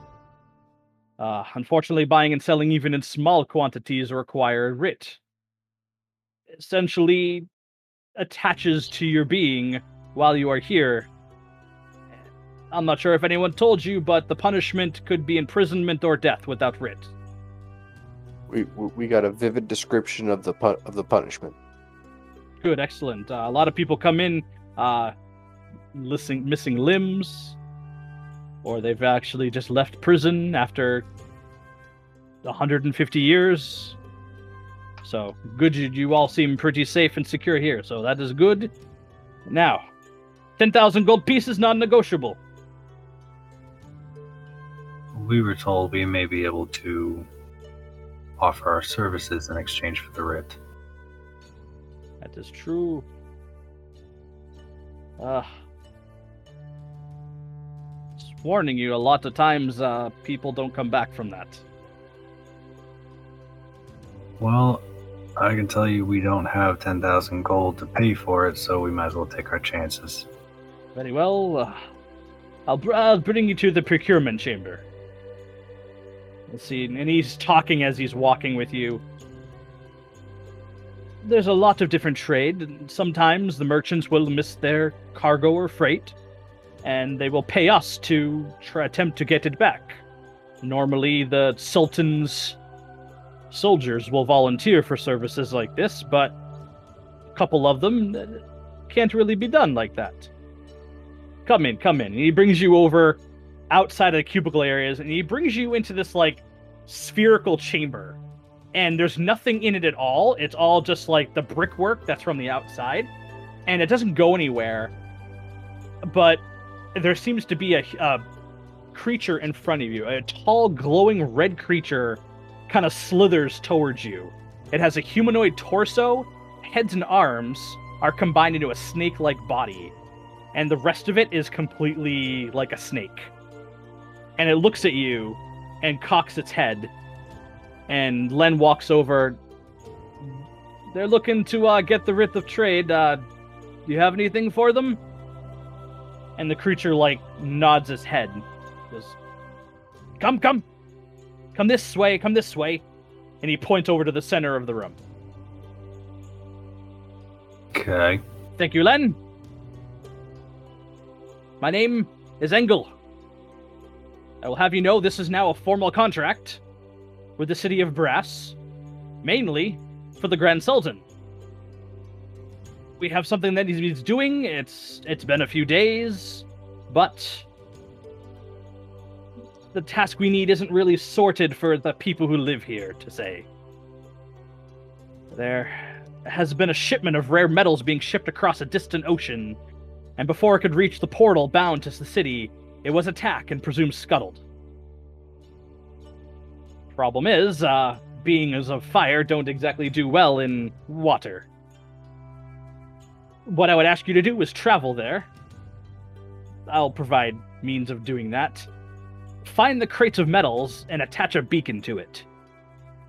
Such devices are rare and extremely valuable. Not returning one of the beacons will result in the, o- the Sultan's own striders to seek you out and take it off your corpses. Do you all understand the agreement you're getting yourselves into? So our options are death or death. Well, if you do it right, no death. And usually, not only will we give you the writ, but usually there's a little bit of commission involved. Okay, seems like a fair deal. Oh, Sure. So she what he uh Engel like slithers over to a little table in the corner and pulls out uh a red jewel that is set in a golden piece. Uh it also has a golden chain. It almost essentially looks like an amulet of sorts. And Engel explains that uh when you wear this, whoever touches the red jewel will have about five seconds before it activates. The shipment is to be touched, and others, pointing to all of you, needing to be teleported, need to be touching the wearer as well in order to be teleported. I will provide a portal to the location. Odds are it's at the bottom of the water. I will provide you all with the ability, if you do not have it, to breathe water, so you won't have to worry about that. The rest will be up to you. Any questions?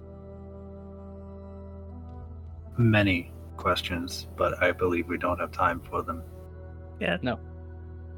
Indeed, this this metal is bound for the Golden Palace itself. So he walks around and uh takes out from like underneath his like robes that he has on his body, he pulls out these little tinctures and says, Imbibe these now, you'll have a full day of water breathing. Certainly better than the one I have. So does everyone take a sippy sip? Yep. Oh, absolutely. Well, Oh, what's yeah. it taste like? It tastes bitter. Um, I don't think Nyx has ever tasted seaweed, but it definitely has like a seaweed taste to it. You've almost gotten a, whiff of it in Neverwinter when you guys had gone to uh to uh to go see uh proprietor Juritan. Like you've gotten the whiff of the ocean, and sometimes you get a little bit of like a a weird stench occasionally from like low tide. It kind of has a gritty taste. And with that, Engel says, Any preparations you need, or do we go now? I think we have everything we need. Excellent. Beacon, bring it back to me, or you die. Got it, go. And he claps his hands together and then projects outward. And underneath all of you, this giant swirling portal appears underneath you, and all of you just plummet into it. And almost immediately, uh, you come back out of the portal. It's just like a blink, and you're back out. And you plummet into warm, salty water. Uh, you got all of you sink a few feet before surfacing back up to look around. Uh, there's nothing around you but very, very still water. Above you, a purple sky looms above you. There are two moons in this sky one with an orange tint of color to it, the other with gray coloring, with glowing star-like lights that are glowing on the surface of this moon. No land masses around you are seen. There are no other movements. You guys are in some unknown ocean of mystery. Oh. And that's where we will leave tonight's session.